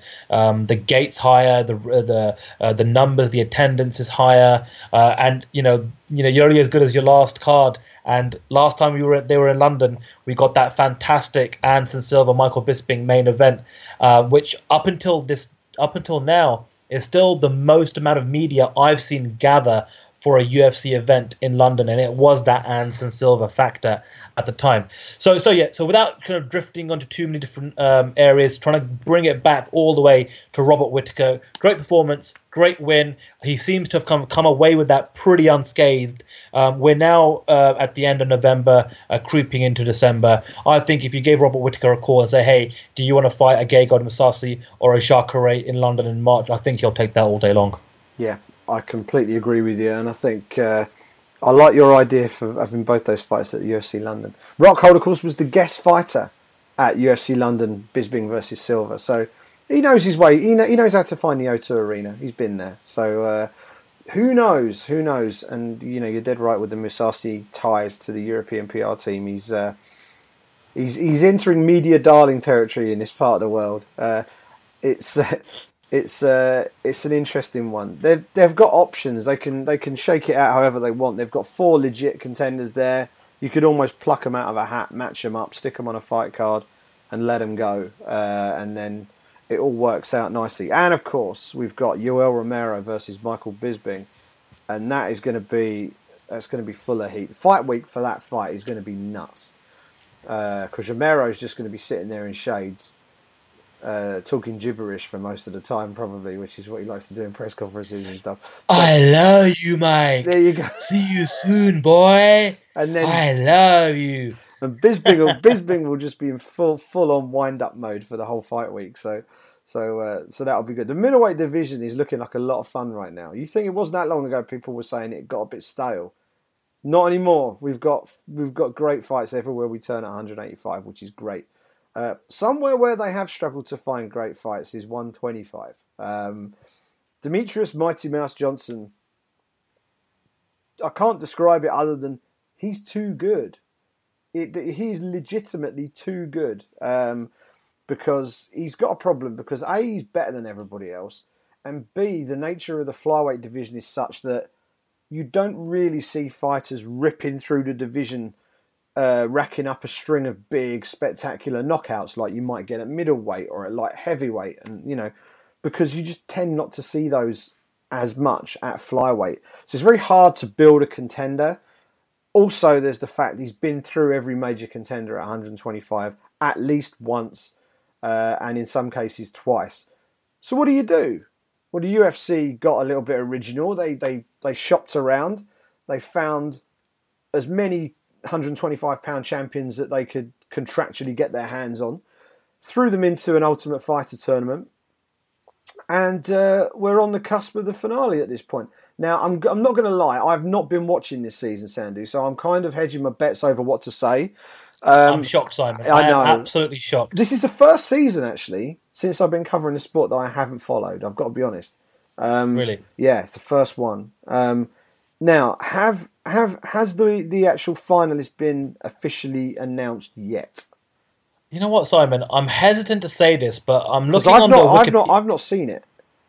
Well, I haven't seen it either, and I know I'm that aware. there was... I'm aware of who it is, but I am. I, I am too. Yeah. Um, but look, I'm just going on by what Wikipedia is telling me right now, uh, and it's telling me that the main event uh, for this Saturday night's fight card is Demetrious Johnson versus Tim Elliott. Right. That's what it's telling me. Right now, I haven't seen the show. I actually haven't seen The Ultimate Fighter for, for quite some time. But if we're going on the basis that uh, at some point this week, um, I, I, don't know. Again, I, I, don't know where where we are currently with the show. I don't know if the season finale was last week. I don't know if it's going to be this Wednesday. I'm not entirely sure. Uh, but let's just go on the basis right now, Simon. Uh, what Wikipedia is telling us, and and it's Tim Elliott. What we what we do know about Tim Elliott is that he had a run in the UFC. Um, it didn't go, uh, you know, according to plan. Um, he, he, won a couple, he lost three on the on the trot, and then he was he was let go. Um, but he kind of, you know, fought his way back and kind of had a good run in, in Titan FC, and and actually he seems to be the fighter that everyone seems to be talking about a lot um, on the show. I have seen a few snippets, Simon, when we were in Belfast and we were waiting for um, the ceremonial weigh-ins to begin. The UFC ran, I think, the most recent episode as, as a kind of like a warm-up yeah. uh, video package for everyone um, in the arena, and I saw a few, you know, bits and pieces and, and so forth. But to be honest with you, um, the whole focus here is definitely on Demetrious Johnson. Uh, he's arguably the pound for pound best fighter in the world right now. You can definitely make a case for him to uh, to be the number one pound for pound uh, fighter. He's been a defending champion. You can only beat uh, you know what's put in front of you uh, in that particular weight class. Um, like you said, Simon, um, he's getting into George St Pierre territory now, where he's wiped out the division um, a few times over. How, how, how close is he, Simon, to beating Anderson Silva's record? Do you know what that where where he is with that? I think he's two or three fights away. Okay, he's two or three fights away because the natural thing to to think would be if and when he wins his next one, the obvious thing would be for him to then go for the super fight with Dominick Cruz, right? Uh, at one thirty five, because he really has cleaned everything out. He's looking at rematches uh, at this point, so he has said he wants to break Anderson Silva's record. So in order to do that, he's going to have to sort of retrace his steps and maybe fight Henry Cejudo again or fight Joe Benavidez again. Um, so I don't know quite what they're going to do. Um, I think in an ideal world for Demetrious, he'll at least equal Anderson Silva's record and then maybe go for that super fight with Dimitri- with, uh, with with Dominick Cruz. But it is getting increasingly difficult because all the while this is happening, of course, because the you know the amount of uh, credible challenges is just going. You know, every time he beats somebody decisively, it just reduces the interest of a rematch as well. If you beat Henry Cejudo as decisively as he did, then how much interest is there really going to be in a rematch? He knocked out Joe Benavidez. How much interest is there going to be in a rematch? He's beaten Joe Benavidez twice. So, yep. you know, it, and Joe Benavidez is probably the next best guy in the division, if we're honest. So that's the problem he's got. So the level of interest in his fights is actually dropping. Um, the better he gets, you know, it's it's an unfortunate position insofar as his earning potential. He doesn't seem in the least bit concerned about it, and I've spoken to him about it in the past. He's not bothered. Mm-hmm. He doesn't give a stuff who he fights. He's got a contract that tells him how much he gets paid to show and how much he gets paid to win.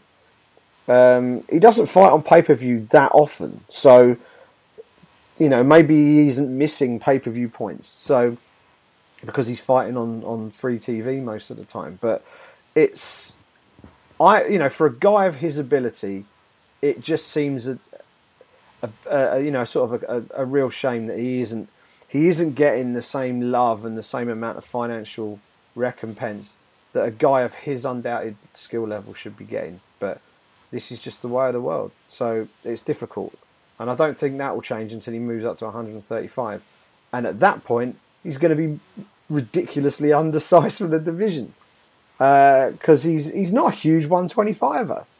You know, no. there are a lot of bigger 125ers than him.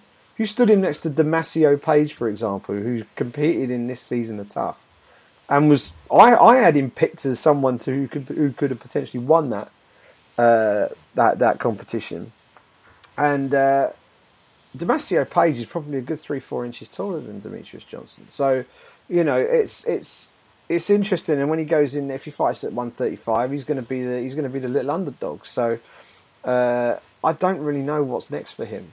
Uh, are the UFC going to encourage him to sort of say, look, you don't need this record; it's worth nothing to you. Here's a million dollar fight with Dominick Cruz. Why not take that? Um, so I don't know. I don't know. It's a tough spot for him. I, he certainly, when, whenever he gets asked about it, and I'm sure he's sick to the back teeth of being asked about it because it is the big story with him. Uh, he doesn't seem overly concerned about it. Last time I asked him, he was more concerned with with uh, pressure washing his his, his fence. Uh, that's actually what he said. He said, i have got I've got more concerns than this. I've got after this fight, I've got pre- I've got to pressure wash my fence because the uh, the housing association tell you off if you don't keep your property clean because it reduces house prices around and stuff. So this actually happened in a flipping scrum. And sure enough, he won his fight against Henry Cejudo. And then, like two days later, he tweets a picture of him pressure washing his fence. Genius. But um, but that's it. You know, he's, he's I don't know. I don't know what else you can do with him. I think you you somehow get him into that 135 division and getting some getting some fr- fresh matchups as much as anything because he's he's, he's just too good. I think you're right, Simon. I think he's fine being uh, a co-main event um, on a pay-per-view or maybe a headline act on, on a fight card. Um, I think he knows at this stage, you know, he's not going to be making uh, Conor McGregor money. You know, uh, to be fair, most other champions aren't making Conor McGregor money. Um, so I think Demetrious Johnson, I'd personally like to see him continue this run at uh, flyweight, beat Anderson Silva's record first and foremost because nobody then can take that away from you. It's almost unheard of uh, to get eight, nine, ten title defenses um, in a run like that. It's just it's so hard to do in mixed martial arts. That's why it makes it so fascinating when you compare it to boxing. The sport is so unpredictable because there's so many ways you can win and lose. So personally, just from uh, a, a, legacy point of view, I'd like to see him continue to do that um, at the weight class, regardless of who his opponents are. Just get the, the next best guy you can, even if it's someone he's fought before, like a Joey B or a Henry Cejudo or whoever the whoever the, the next fighter may be, um, just to kind of keep him active and keep him going towards that record. Once he hits that record, absolutely, let's get him up to uh, 135 or maybe even do a catch catch weight fight um, with Dominick Cruz at 130. Uh, something tells me with McGregor and what he did at UFC 205, you're going to see a lot of fighters try and emulate that, whether it be DJ going up to 135 as a champion and having a champion versus champion fight with Dominick Cruz, whether it's Dominick Cruz, you know, going from 135 to 145 and fighting a Jose Aldo or you know whoever you know you know the the next legitimate featherweight champion uh, will be. And, and, hey, look, you know, let's see what happens with Daniel Cormier. You know, he could very well come back, uh, you know, beat Anthony Rumble Johnson when they, you know, eventually fight.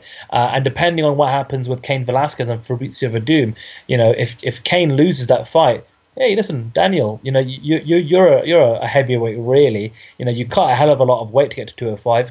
You know, why not? You know, before he calls it a day, um, you know, jump back up to heavyweight and fight Stipe Miocic, for example, and, and, and carry two belts around. What we've seen now with McGregor is he's he's dreamt beyond what other fighters have dreamt of doing before. And I think he's opened up everyone's imagination in terms of what is possible, what you can potentially do if you really want to do it, and, and how what that can mean for your legacy, but also your earning potential. So, um, but yeah, to tie it back to Demetrious Johnson, um, I see him just wiping the floor with with Tim Elliott. Um, I think it'll be a one-sided fight. I see Demetrious Johnson uh, most likely getting uh, a decision victory, although he has proven time and time again. Although he's fighting in a, in a much lower weight class, he does tend to finish quite a large portion of his opponents. But um, but yeah, looking forward to it. I'm, I'm definitely looking forward to, this weekend's fight card way more than I was uh, the the Melbourne card. I think I'll definitely be staying up for this one. Um, but yeah, I'm looking forward to it. Should we um, head off into our much admired, much appreciated um, Q and A segment segment of the show, Simon? Let's do it. But before we do that, let I, have got a question for you. Yeah, I've go got a it. question for you, and it, it follows on from what we've just discussed. We're talking about this. This whole show has been about two weight world champions, isn't it? It's been obviously mostly yeah. Conor, but we've touched on a couple of other possibilities if we were sitting here right now, which we are, yeah. and you had to put uh, ten pounds of your hard-earned English money uh, on the next fighter to become a two-weight world champion, not necessarily concurrently, uh, someone who can win a second world or become a world champion in two weight classes, who would you put your money on? Because there's a few out there who could potentially do it. Who would you, if you could pick one, say that person has got the best chance to become the next two weight world champion in the UFC. Simultaneous, or no. are we talking about former champions? It could be former champions. It could be whoever you like. So you so you could go with an Anthony Pettis as an example. Well, that's the logic. That's the logical right? one because he seems to be the one that is the closest to doing it. Mm. I mean, he could literally win his fight in two weeks' time uh, against um, Max Holloway and then have that Jose Aldo unification bout booked in for Q1 of next year. We've got some big pay per view cards coming up UFC 208, UFC 209, um, which are going to need some big title fights anyway. Um, so he seems to be the most, I suppose, logical person for me to put something on. Um, he's best. Other, he's best placed, isn't he? He is best placed. I mean, the only other person I could potentially think of is George St. Pierre if he comes back and he fights Michael Bisping for that middleweight championship. I mean, it's a fight that's been talked about already. They should have booked that for Toronto, but and and like you know, even though technically Yoel Romero is the number one contender, who's to say? I mean, if we're just playing fantasy matchmaker right now, uh, and we were able, you know, hey, Romero could get injured. They may want to just you know give GSP a call, say, hey, we've got a big you know fight card coming up. and we couldn't get it done for Toronto, but can we can we sort it out for the next one? Um, you know, he's a former champion at welterweight. Um, you know, he'd be quite comfortable uh, at the middleweight uh, weight class, uh, and I think a lot and many would favour him to beat Michael Bisping. So, so for me, it's Pettis. um, and perhaps George St. Pierre. I would. What about you? I, I, without, with, yeah, I, the GSP thing came out of left field. I didn't see that one coming, but yeah, that's that's that's a good shot. Although I would actually, if I was betting on that fight, I would I would be betting on Bisping to win it for two reasons. One, I think he'd be the underdog, and B, I think most of the intangibles are in his favour for that fight. But it's winnable for GSP though. He could win that fight. But I think Demetrious Mighty Mouse Johnson could beat Dominick Cruz.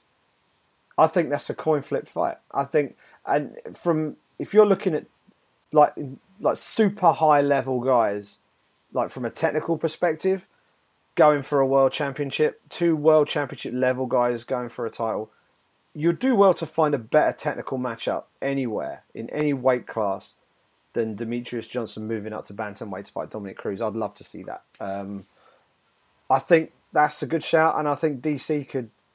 DC for me is pr- probably. I, I think DC is a better heavyweight than Cain Velasquez. I think it's close, but I think DC might be a better heavyweight than Cain Velasquez. Um, and I think in the heavyweight division right now, Cain is the best, the best, best bet to beat Stipe. I, would pick Stipe to beat Cain right now. I think, but I think DC versus Stipe would be an awesome fight. And again, I think that's a coin flip fight. So DC, I think, is the other guy. Um, and there's a certain Mr. J. Jones Esquire who, if he ever gets his act together and gets back into the UFC, uh, you never know. He might even return at heavyweight. Uh, and Mr. John, you can't imagine it will take him long to get a title shot if he if he comes back and decides he wants to fight a heavyweight. So he could do it as well. But if I was putting my money down right now, Demetrious Mighty Mouse Johnson, he'd be he'd be my guy. Well, I guess uh, we're going to find out over the course of the next year because guys like DJ, guys like Dominick Cruz, guys like Anthony Pettis, uh, and I'm sure at some point we're going to see the return of George St. Pierre. These are all guys that have the ability um, to do it and are in a position to potentially become uh, two weight champions. Uh, and it's only a good. I got go one on. more. Joanna Jędrzejczyk.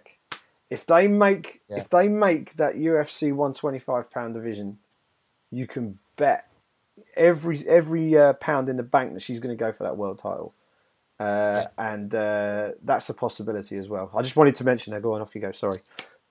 no, no. I mean, that's a good shout. I, I, was thinking of that, but I was thinking of divisions that we actually have. Yeah. Um, There's me doing um, my pie in the sky play. predictions again. no, no, it's, it's, it's a good shout though, and she's been quite vocal about that herself. She wants to, uh, or she wants the UFC to create a 125 pound division so she can go up in weight class. Um, I think eventually she's she's going to have to. I, I, don't think she really enjoys cutting down uh, to strawweight too much. Uh, and I think if the UFC were able to create a 125 pound division, you know, she she, she wants to do what Conor McGregor's done. And unfortunately for her, at the moment, she's unable to do that because uh, the disparity in, in weight divisions from strawweight to bantamweight is just too much. She, she'll be undersized at bantamweight. 125 um, you know, we may we may even see a better version of Jędrzejczyk where she doesn't have to cut as much weight and she's a little bit healthier. Um, she's able to carry a little bit more muscle uh, on her frame. Um, so, I mean, can you just think about the possibilities when you can have a few of the bantamweights drop down to 125 and you can have Jędrzejczyk uh, with some fresh matchups. But, but I think it's time, Simon. We uh, we crack on because I appreciate everyone tweeting us and you, everyone's finally getting it right. You don't want to hit up Simon and you don't want to hit up me. But please follow me though. That, yeah, appreciate that you do hit us up on Twitter. Uh, but the main handle you guys want to include when you're asking your questions is the Britpack MMA. That's the feed that I'm looking at. Um, I'll give your question a like to indicate um, that we're going to be asking it on on, on the next up and coming show. Um, I know that whilst me and Simon are on the road, last couple of weeks, a lot of you uh, threw in some questions. A lot of them became redundant uh, because obviously we live in a fast-paced world here in MMA, and the news cycle uh, moves very, very quickly. Um, so I thought it'd be best to just focus on the questions that were asked uh, over the course of the last 24 hours. So with that being said, Simon, um, I think we've pretty much been over this already, but I, I wanted to ask, apart from the main event, RG asks, uh, it's been a, a, quiet MMA news week. Well, I think he's probably asked this before. Um, uh, the McGregor news dropped. Um, but are you looking forward to next week's Tournament of Champions finale. We've we've talked about the main event, Simon. We're obviously uh, you know interested in that. But if you look at the actual fight card, is that appetizing enough for you to stay up for the entire night? It is. I've got to be honest. There's some good. There, there's some what you would call some sneaky good fights on that card. You know, it's not stacked with A-listers, but there's some good matchups on there. Ellenberger Masvidal looks like a cracking matchup mm. to me. Benavidez Cejudo, obviously for those who have been following the show um, uh, much more religiously than I have, uh, will be all too well aware of the uh, the bickering rivalry that has been going on between the pair of them. I've seen bits and pieces of it, and it looks like proper schoolboy stuff. Um, so, so those two, as what was it Muhammad Ali said, they're going to get it on because they don't get along. So that's going to happen. I'm looking forward to that. Um, Sara McMann versus Alexis Davis, I think, is a solid matchup at 135. Gray Maynard is still going in the UFC, and he looked good in his last outing. Actually, I think he looked pretty good last time he fought. Can't remember who he fought. I'm going to jump on and find out. But he's taking on Ryan Hall, who a former TUF graduate himself, uh, got to the uh, got to the finale, and uh, did the business.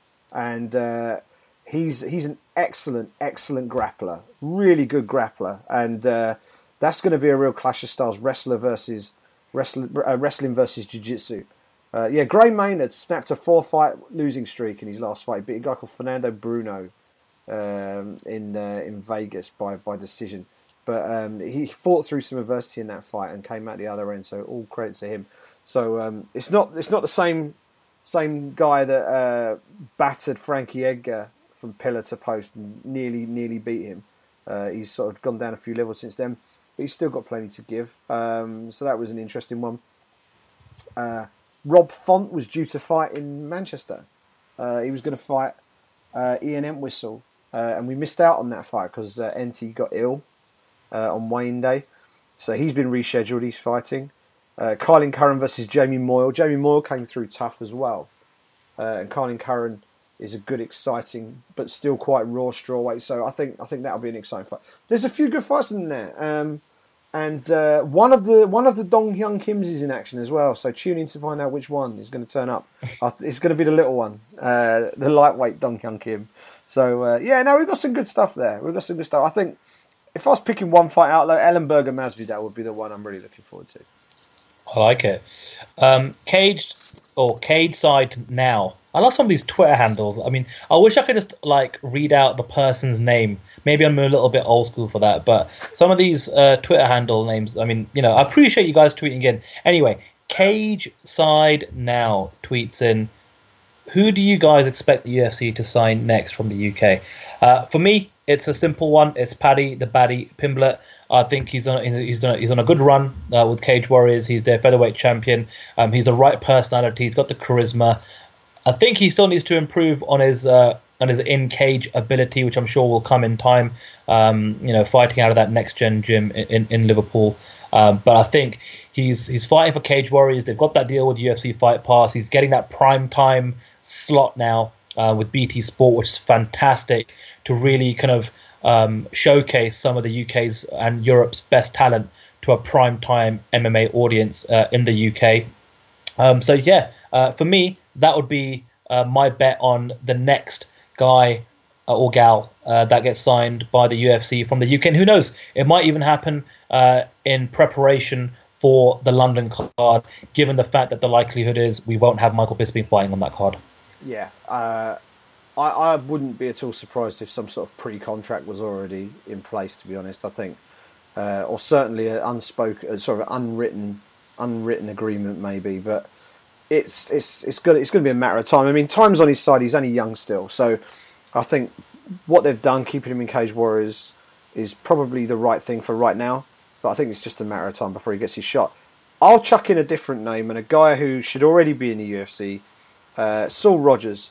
They've got to sign the man up. They've they've got to sign Saul Rogers, um, and uh, he for me is the best lightweight outside of the UFC that I've seen uh, on this on this side of the world for cer- uh, uh, for certain. He's too good to not be in the UFC. He smoked everybody in TUF, uh, and because they made a mess of his visa form, he, he didn't get his chance. So that needs to be dealt with now. That that you know, bygones are bygones. It's not like he he didn't hit a ref. He didn't take any banned substances. He's not he's not done anything outlandishly out of order or anything like that. Give the man his chance. Uh, he's got the he's got a fantastic attitude, and he's he's dealt with the whole thing incredibly maturely. And I've got a lot of respect for the guy, both as a fighter and as a, and, and, and as a bloke as well. And I think he deserves his shot.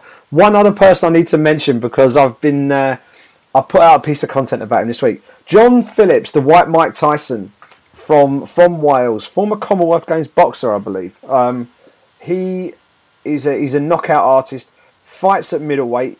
Occasionally has trouble hitting middleweight, but he fights at middleweight. Former BAMMA middleweight champion, uh, and he's contracted to BAMMA right now. Um, he's desperate to get signed by the UFC, and he put out a load of pictures. In fact, he put out a, a selfie video message saying the two Welsh lads have signed for the UFC. They're both won. Well done. Blah blah blah blah blah. Jack Marshman's a middleweight, but I'm the best middleweight in Wales. I want to fight Jack Marshman, and I want to fight him in London in March. Let's make this fight happen. So put that out. All's well. I did a story on it. Did quite well. Um, then a couple of days later, I just I'm just on Twitter, sort of scouring Twitter like I do, checking for stuff, and I start seeing these pictures appearing. John Phillips has ta- has gone out for the day and has taken one of these old school sort of you know with the old finger dial uh, on the front telephones from like the 1970s and the 1980s and he took one on a day out. So he had he had one on his pillow on his bed when he woke up in the morning. He took it into the shower with him washing his hair. Went and got a haircut. Went to the uh, went to the beach. Had an ice cream with it. Went to the amusement arcade with it and took pictures all along the way with so I just I put all those together to a Blondie track hanging on the telephone, and that did quite well on Twitter. He's desperate to get signed by the UFC. Whether BAMMA will let him go that easily, I don't really know. But um, he's desperate to get into the UFC. He wants to fight uh, Jack Marshman. So whether he's the next Brit to get signed, I don't know. But um, if you're if you're if you're giving points for effort, then John Phillips deserves a go. He's been hilarious this week, so I, I wanted to mention him. Yeah, good shout. All right. So, uh, Cage Side Now did ask a second question, which I actually want to get to. And it's what other UK media people do you read or listen to? I'm happy to give a shout out, and I'm, and I'm sure, Simon, you can give a shout out as well. Uh, Jonathan Shrager of mixedmartialarts.com, i.e., uh, The Underground, does some great stuff. He's almost um, doing some stuff that me and Abby used to do back in the day when we had uh, just a YouTube channel and we were covering the sport, um, thinking of some unique video concepts using what we had. Um, and at the time, I remember one of the, one of the things I've seen Jonathan do um, on the UG on their YouTube channel is get a lot of media reaction content which is great because when you're at when you're on a fight week, sometimes access to fighters is limited. Uh, you may try and grab them in the in the hotel lobby uh, at the risk of getting a slap on the wrist by the UFC uh, PR machine. But what you've got there during a fight week are journalists, journalists that can speak eloquently and you know and intelligently about the sport. And there's so many hot topics out there, and I think there's enough journalists out there that are, are, followed passionately by members of the MMA community that what they say has credence. And to be able to get a, a, a mashup of, say, five or six guys together uh, and gals um, on a topic or, or two, um, I think that's good video content.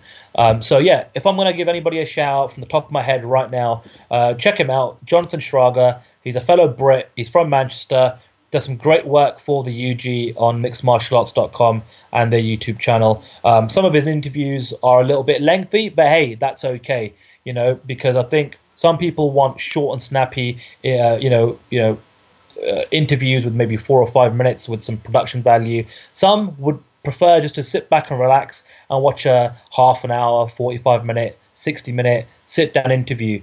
And and what Jonathan does really really well is conduct those lengthier uh, long form interview. So so shout out to Jonathan Shrager from my part. Yeah, I, I call him the king of the fireside chat because that's that's kind of the format that he does, and uh, yeah, he's he's he's a, he's a top man and uh, one of the most genuine guys you could ever meet as well. A really lovely guy. Um, Andreas Georgiou is a guy I would mention. He works really hard. He, he, covers a lot of kickboxing as well. If you're into kickboxing, he's worth a follow. Uh, does a lot of good stuff. Um, young lad, he's just I think he's just graduated actually, so uh, he's certainly one to look out for. And if I can just bend that question just a tad to cover Ireland, uh, I, I need to shout out um, someone who's a relatively good buddy of mine. I see him quite a lot on the road, and he's he's one of the best writers, not just on in this part of the world, but anywhere. Uh. Carroll. Uh, I, I definitely shout out Pete C. Carroll. If you're an MMA fan from this part of the world and you're not following him, I pro- to be honest, I'd be quite surprised because he's he's he's excellent.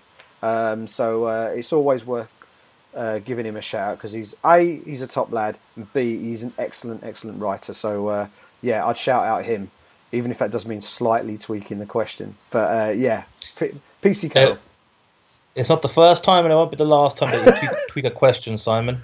Um, moving forward, then, Gareth Moores uh, tweets in and says, Who would you like to see headline the London card, and what other fights would you like to see? So, I guess we're both in agreement, Simon, that we think and believe and would, I think, hope that the UFC puts on Gegard Mousasi versus Luke Rockhold. I think that's a fight that makes a lot of sense for a, a number of different reasons.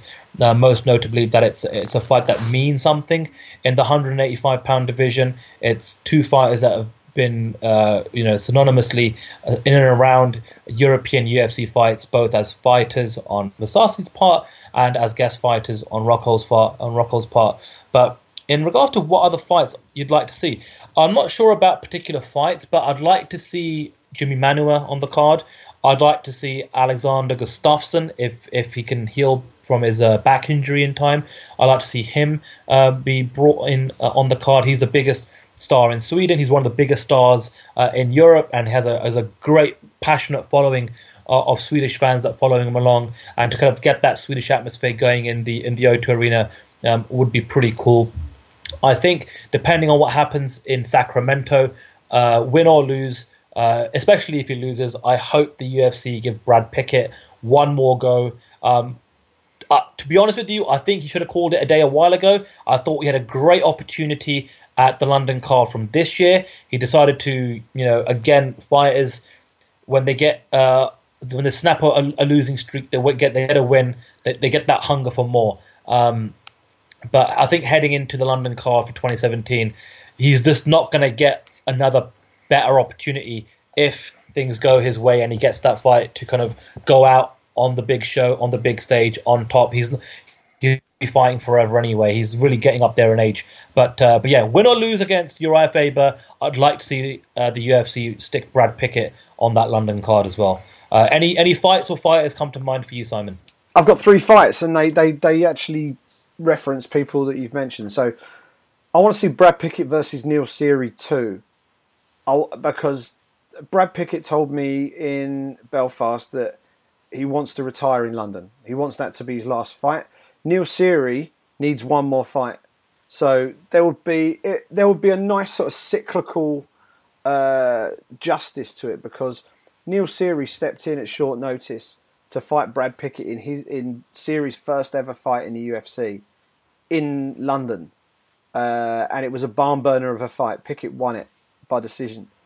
Uh, Brad offered to step in to fight Seery in Belfast, and Sean Shelby sort of uh, shut that one down. Obviously, uh, Brad has got bigger fish to fry in the form of Uriah Faber in Sacramento uh, next month. Brad Pickett versus Neil Seery, with both guys hanging them up inside the octagon. Two true warriors of the sport, uh, huge fan favourites. That would just be like the ultimate feel good moment. They would deliver an amazing fight. They both have mad respect for each other.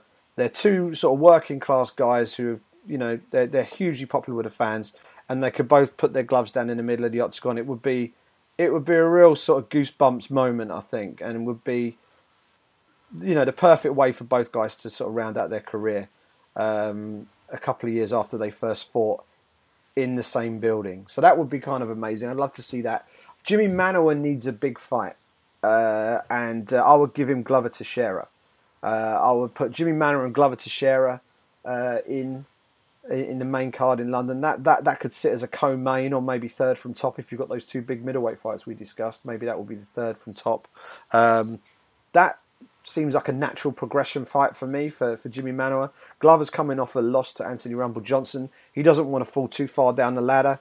Manuwa sort of seems to fit the bill there. I think that fight makes sense.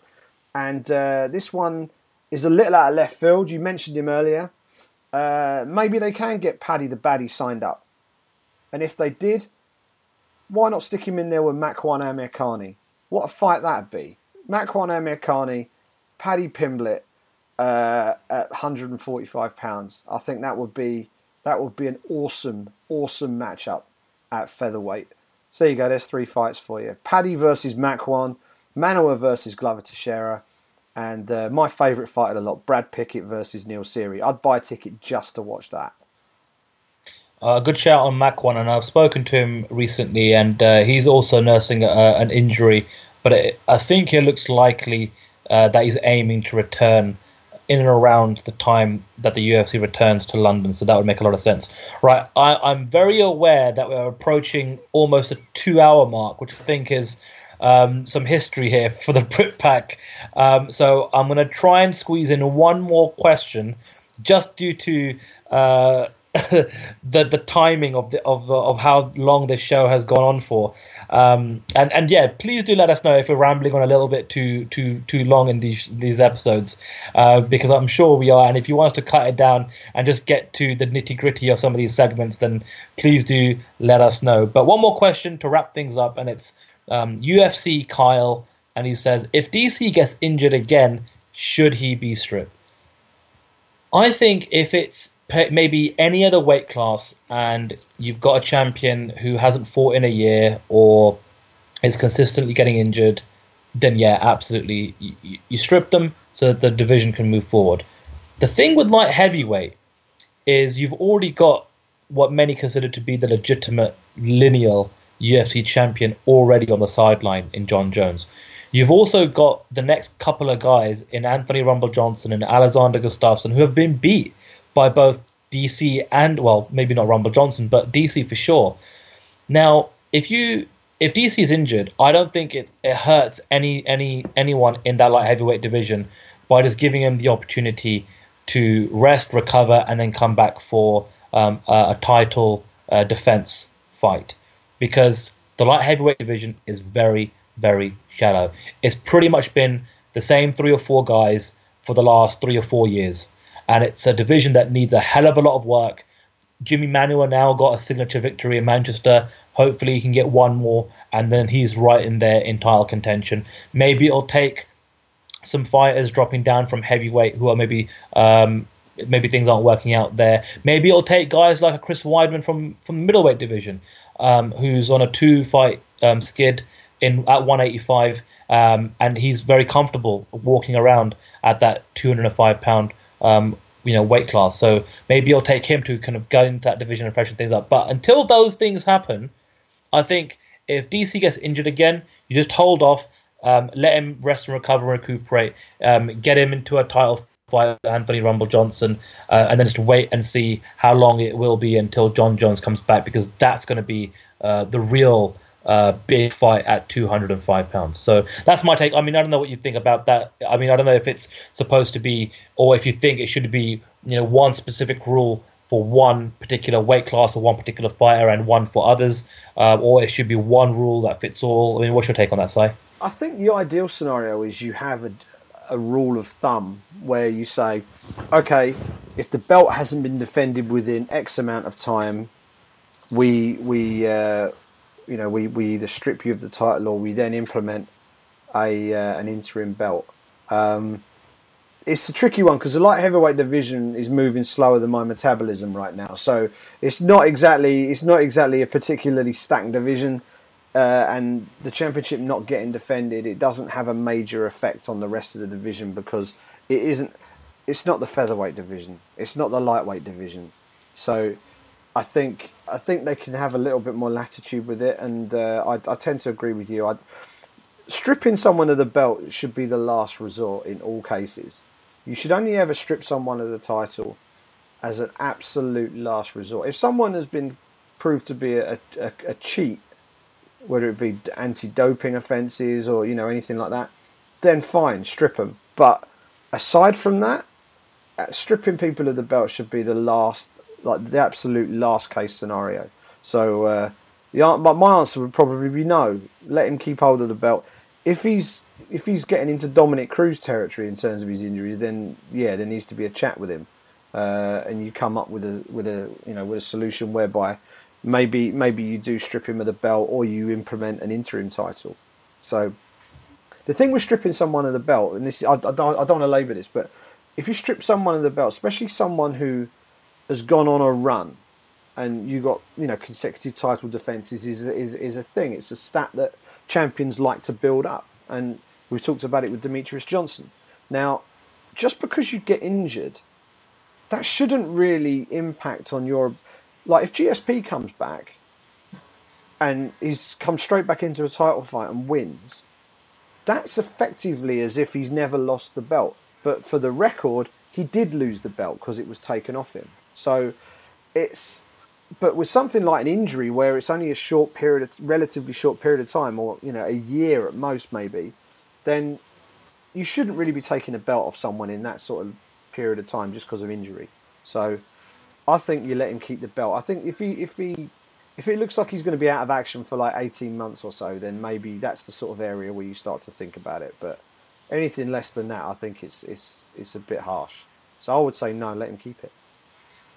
Fair player, and yeah, again, like I said, just due to the fact that we're creeping up to two hours, um, that's where I'm going to cut our Q and A segment uh, for this week. But we do appreciate you guys hitting us up. You know, do tweet us throughout the week. Hit us up at the Britpack MMA um, with any of your questions, and we'll make sure uh, to include it on the show. And this will be the format moving forward. Like like I said at the top of the uh, top of the show today, me and Simon are off the road now for quite some time, which means we'll be doing the show in our usual format uh, for the foreseeable future. Although we may have something special planned for UFC 206. Um, so I guess we'll just leave it at that for the time being and perhaps announce something a little bit more official on next week's show. Yeah, good good plan. Good plan. It's going to be, uh, if that works out, it'll be good fun. Uh, so please do stay tuned for that. Um, a bit of a bumper edition this week, Sandy. We had a lot to talk about, though. To be fair, it was one of the one. Of the, one of the bigger talking points in MMA this year, and we've had a few. Uh, but as stories go, they don't get much bigger than this. I don't think. I think this is right up No. there with the big ones. So, and when you think Yep. we had all of the furore around UFC 200, Jon Jones failed drug test, Brock Lesnar's failed drug test, I think this might be bigger than both of those. So you know, it's it's it's a big deal. It's a big deal. So uh, I apologise, but I don't apologise. We had a, we had a lot to discuss on the Brit Pack. This was episode number 18. If you're still listening to this and you didn't cheat and hit fast forward, thank you uh, for making it all the way through to the end of this week's show. We really do appreciate everyone who listens. Um, and uh, that number is steadily growing, which is really encouraging to hear. Uh, you can help us with that as well. Please do um, spread the word. Let people know that you you know you're listening to the show and uh, chime in with your thoughts and views on some of the topics. You know, say you know Simon was talking out of his ass when he said this, or I completely agree with Sandhu when he's talking about this. We love all of that stuff. So you know, please do please do get involved. We'll always try and reply whenever we can. Um, you can tweet Sandhu at Sandu MMA. You can tweet me at Simon Head. And Sandhu's already mentioned uh, the uh, the main hub of the show on Twitter is the show's own account, which is at the Britpack MMA. The main place to go for all things related to the show is our new website. Uh, the BritpackMMA.com is the place to go. You will find uh, blogs. You'll find every show that we've ever published is on there, uh, and uh, a few other bits and pieces on there as well. Um, and uh, when we do get little bits and pieces to announce or little additional bits of bonus content, you can be sure that they'll live on there as well. You can subscribe through a whole number of ways. The main one, of course, is iTunes. Um, if you're uh, an Apple user or an iTunes user, uh, please do jump on there, hit that subscribe button. It really does help us to do uh, um, if you do that. It also helps us loads if you rate us and review us. Uh, and if you rate us and review us positively, it helps us even better. So feel free to do that if you get the uh, if you get the opportunity. We're also on Stitcher, uh, and we are on Acast as well as SoundCloud. So lots of ways to uh, to get the show. and um, hopefully in the not too distant future, we may be bringing the Brit Pack to YouTube in one form or another. We're looking into a few different bits and pieces with that. Um, so watch this space. We may well start to put some Britpack content, whether it's full shows or show segments or bonus additional content. Uh, we're looking into a few options, and the and uh, maybe for 2017 you might start to see the Britpack content appearing on YouTube as well. I know some of you have uh, have contacted me directly to ask about that, so uh, the plans are afoot and it is coming. So uh, yeah, thank you to everyone for listening. Uh, really do appreciate all your support, and uh, we will speak to you in a week's time. Enjoy the fights this weekend, and uh, we'll be back next week with episode number 19. Speak to you soon.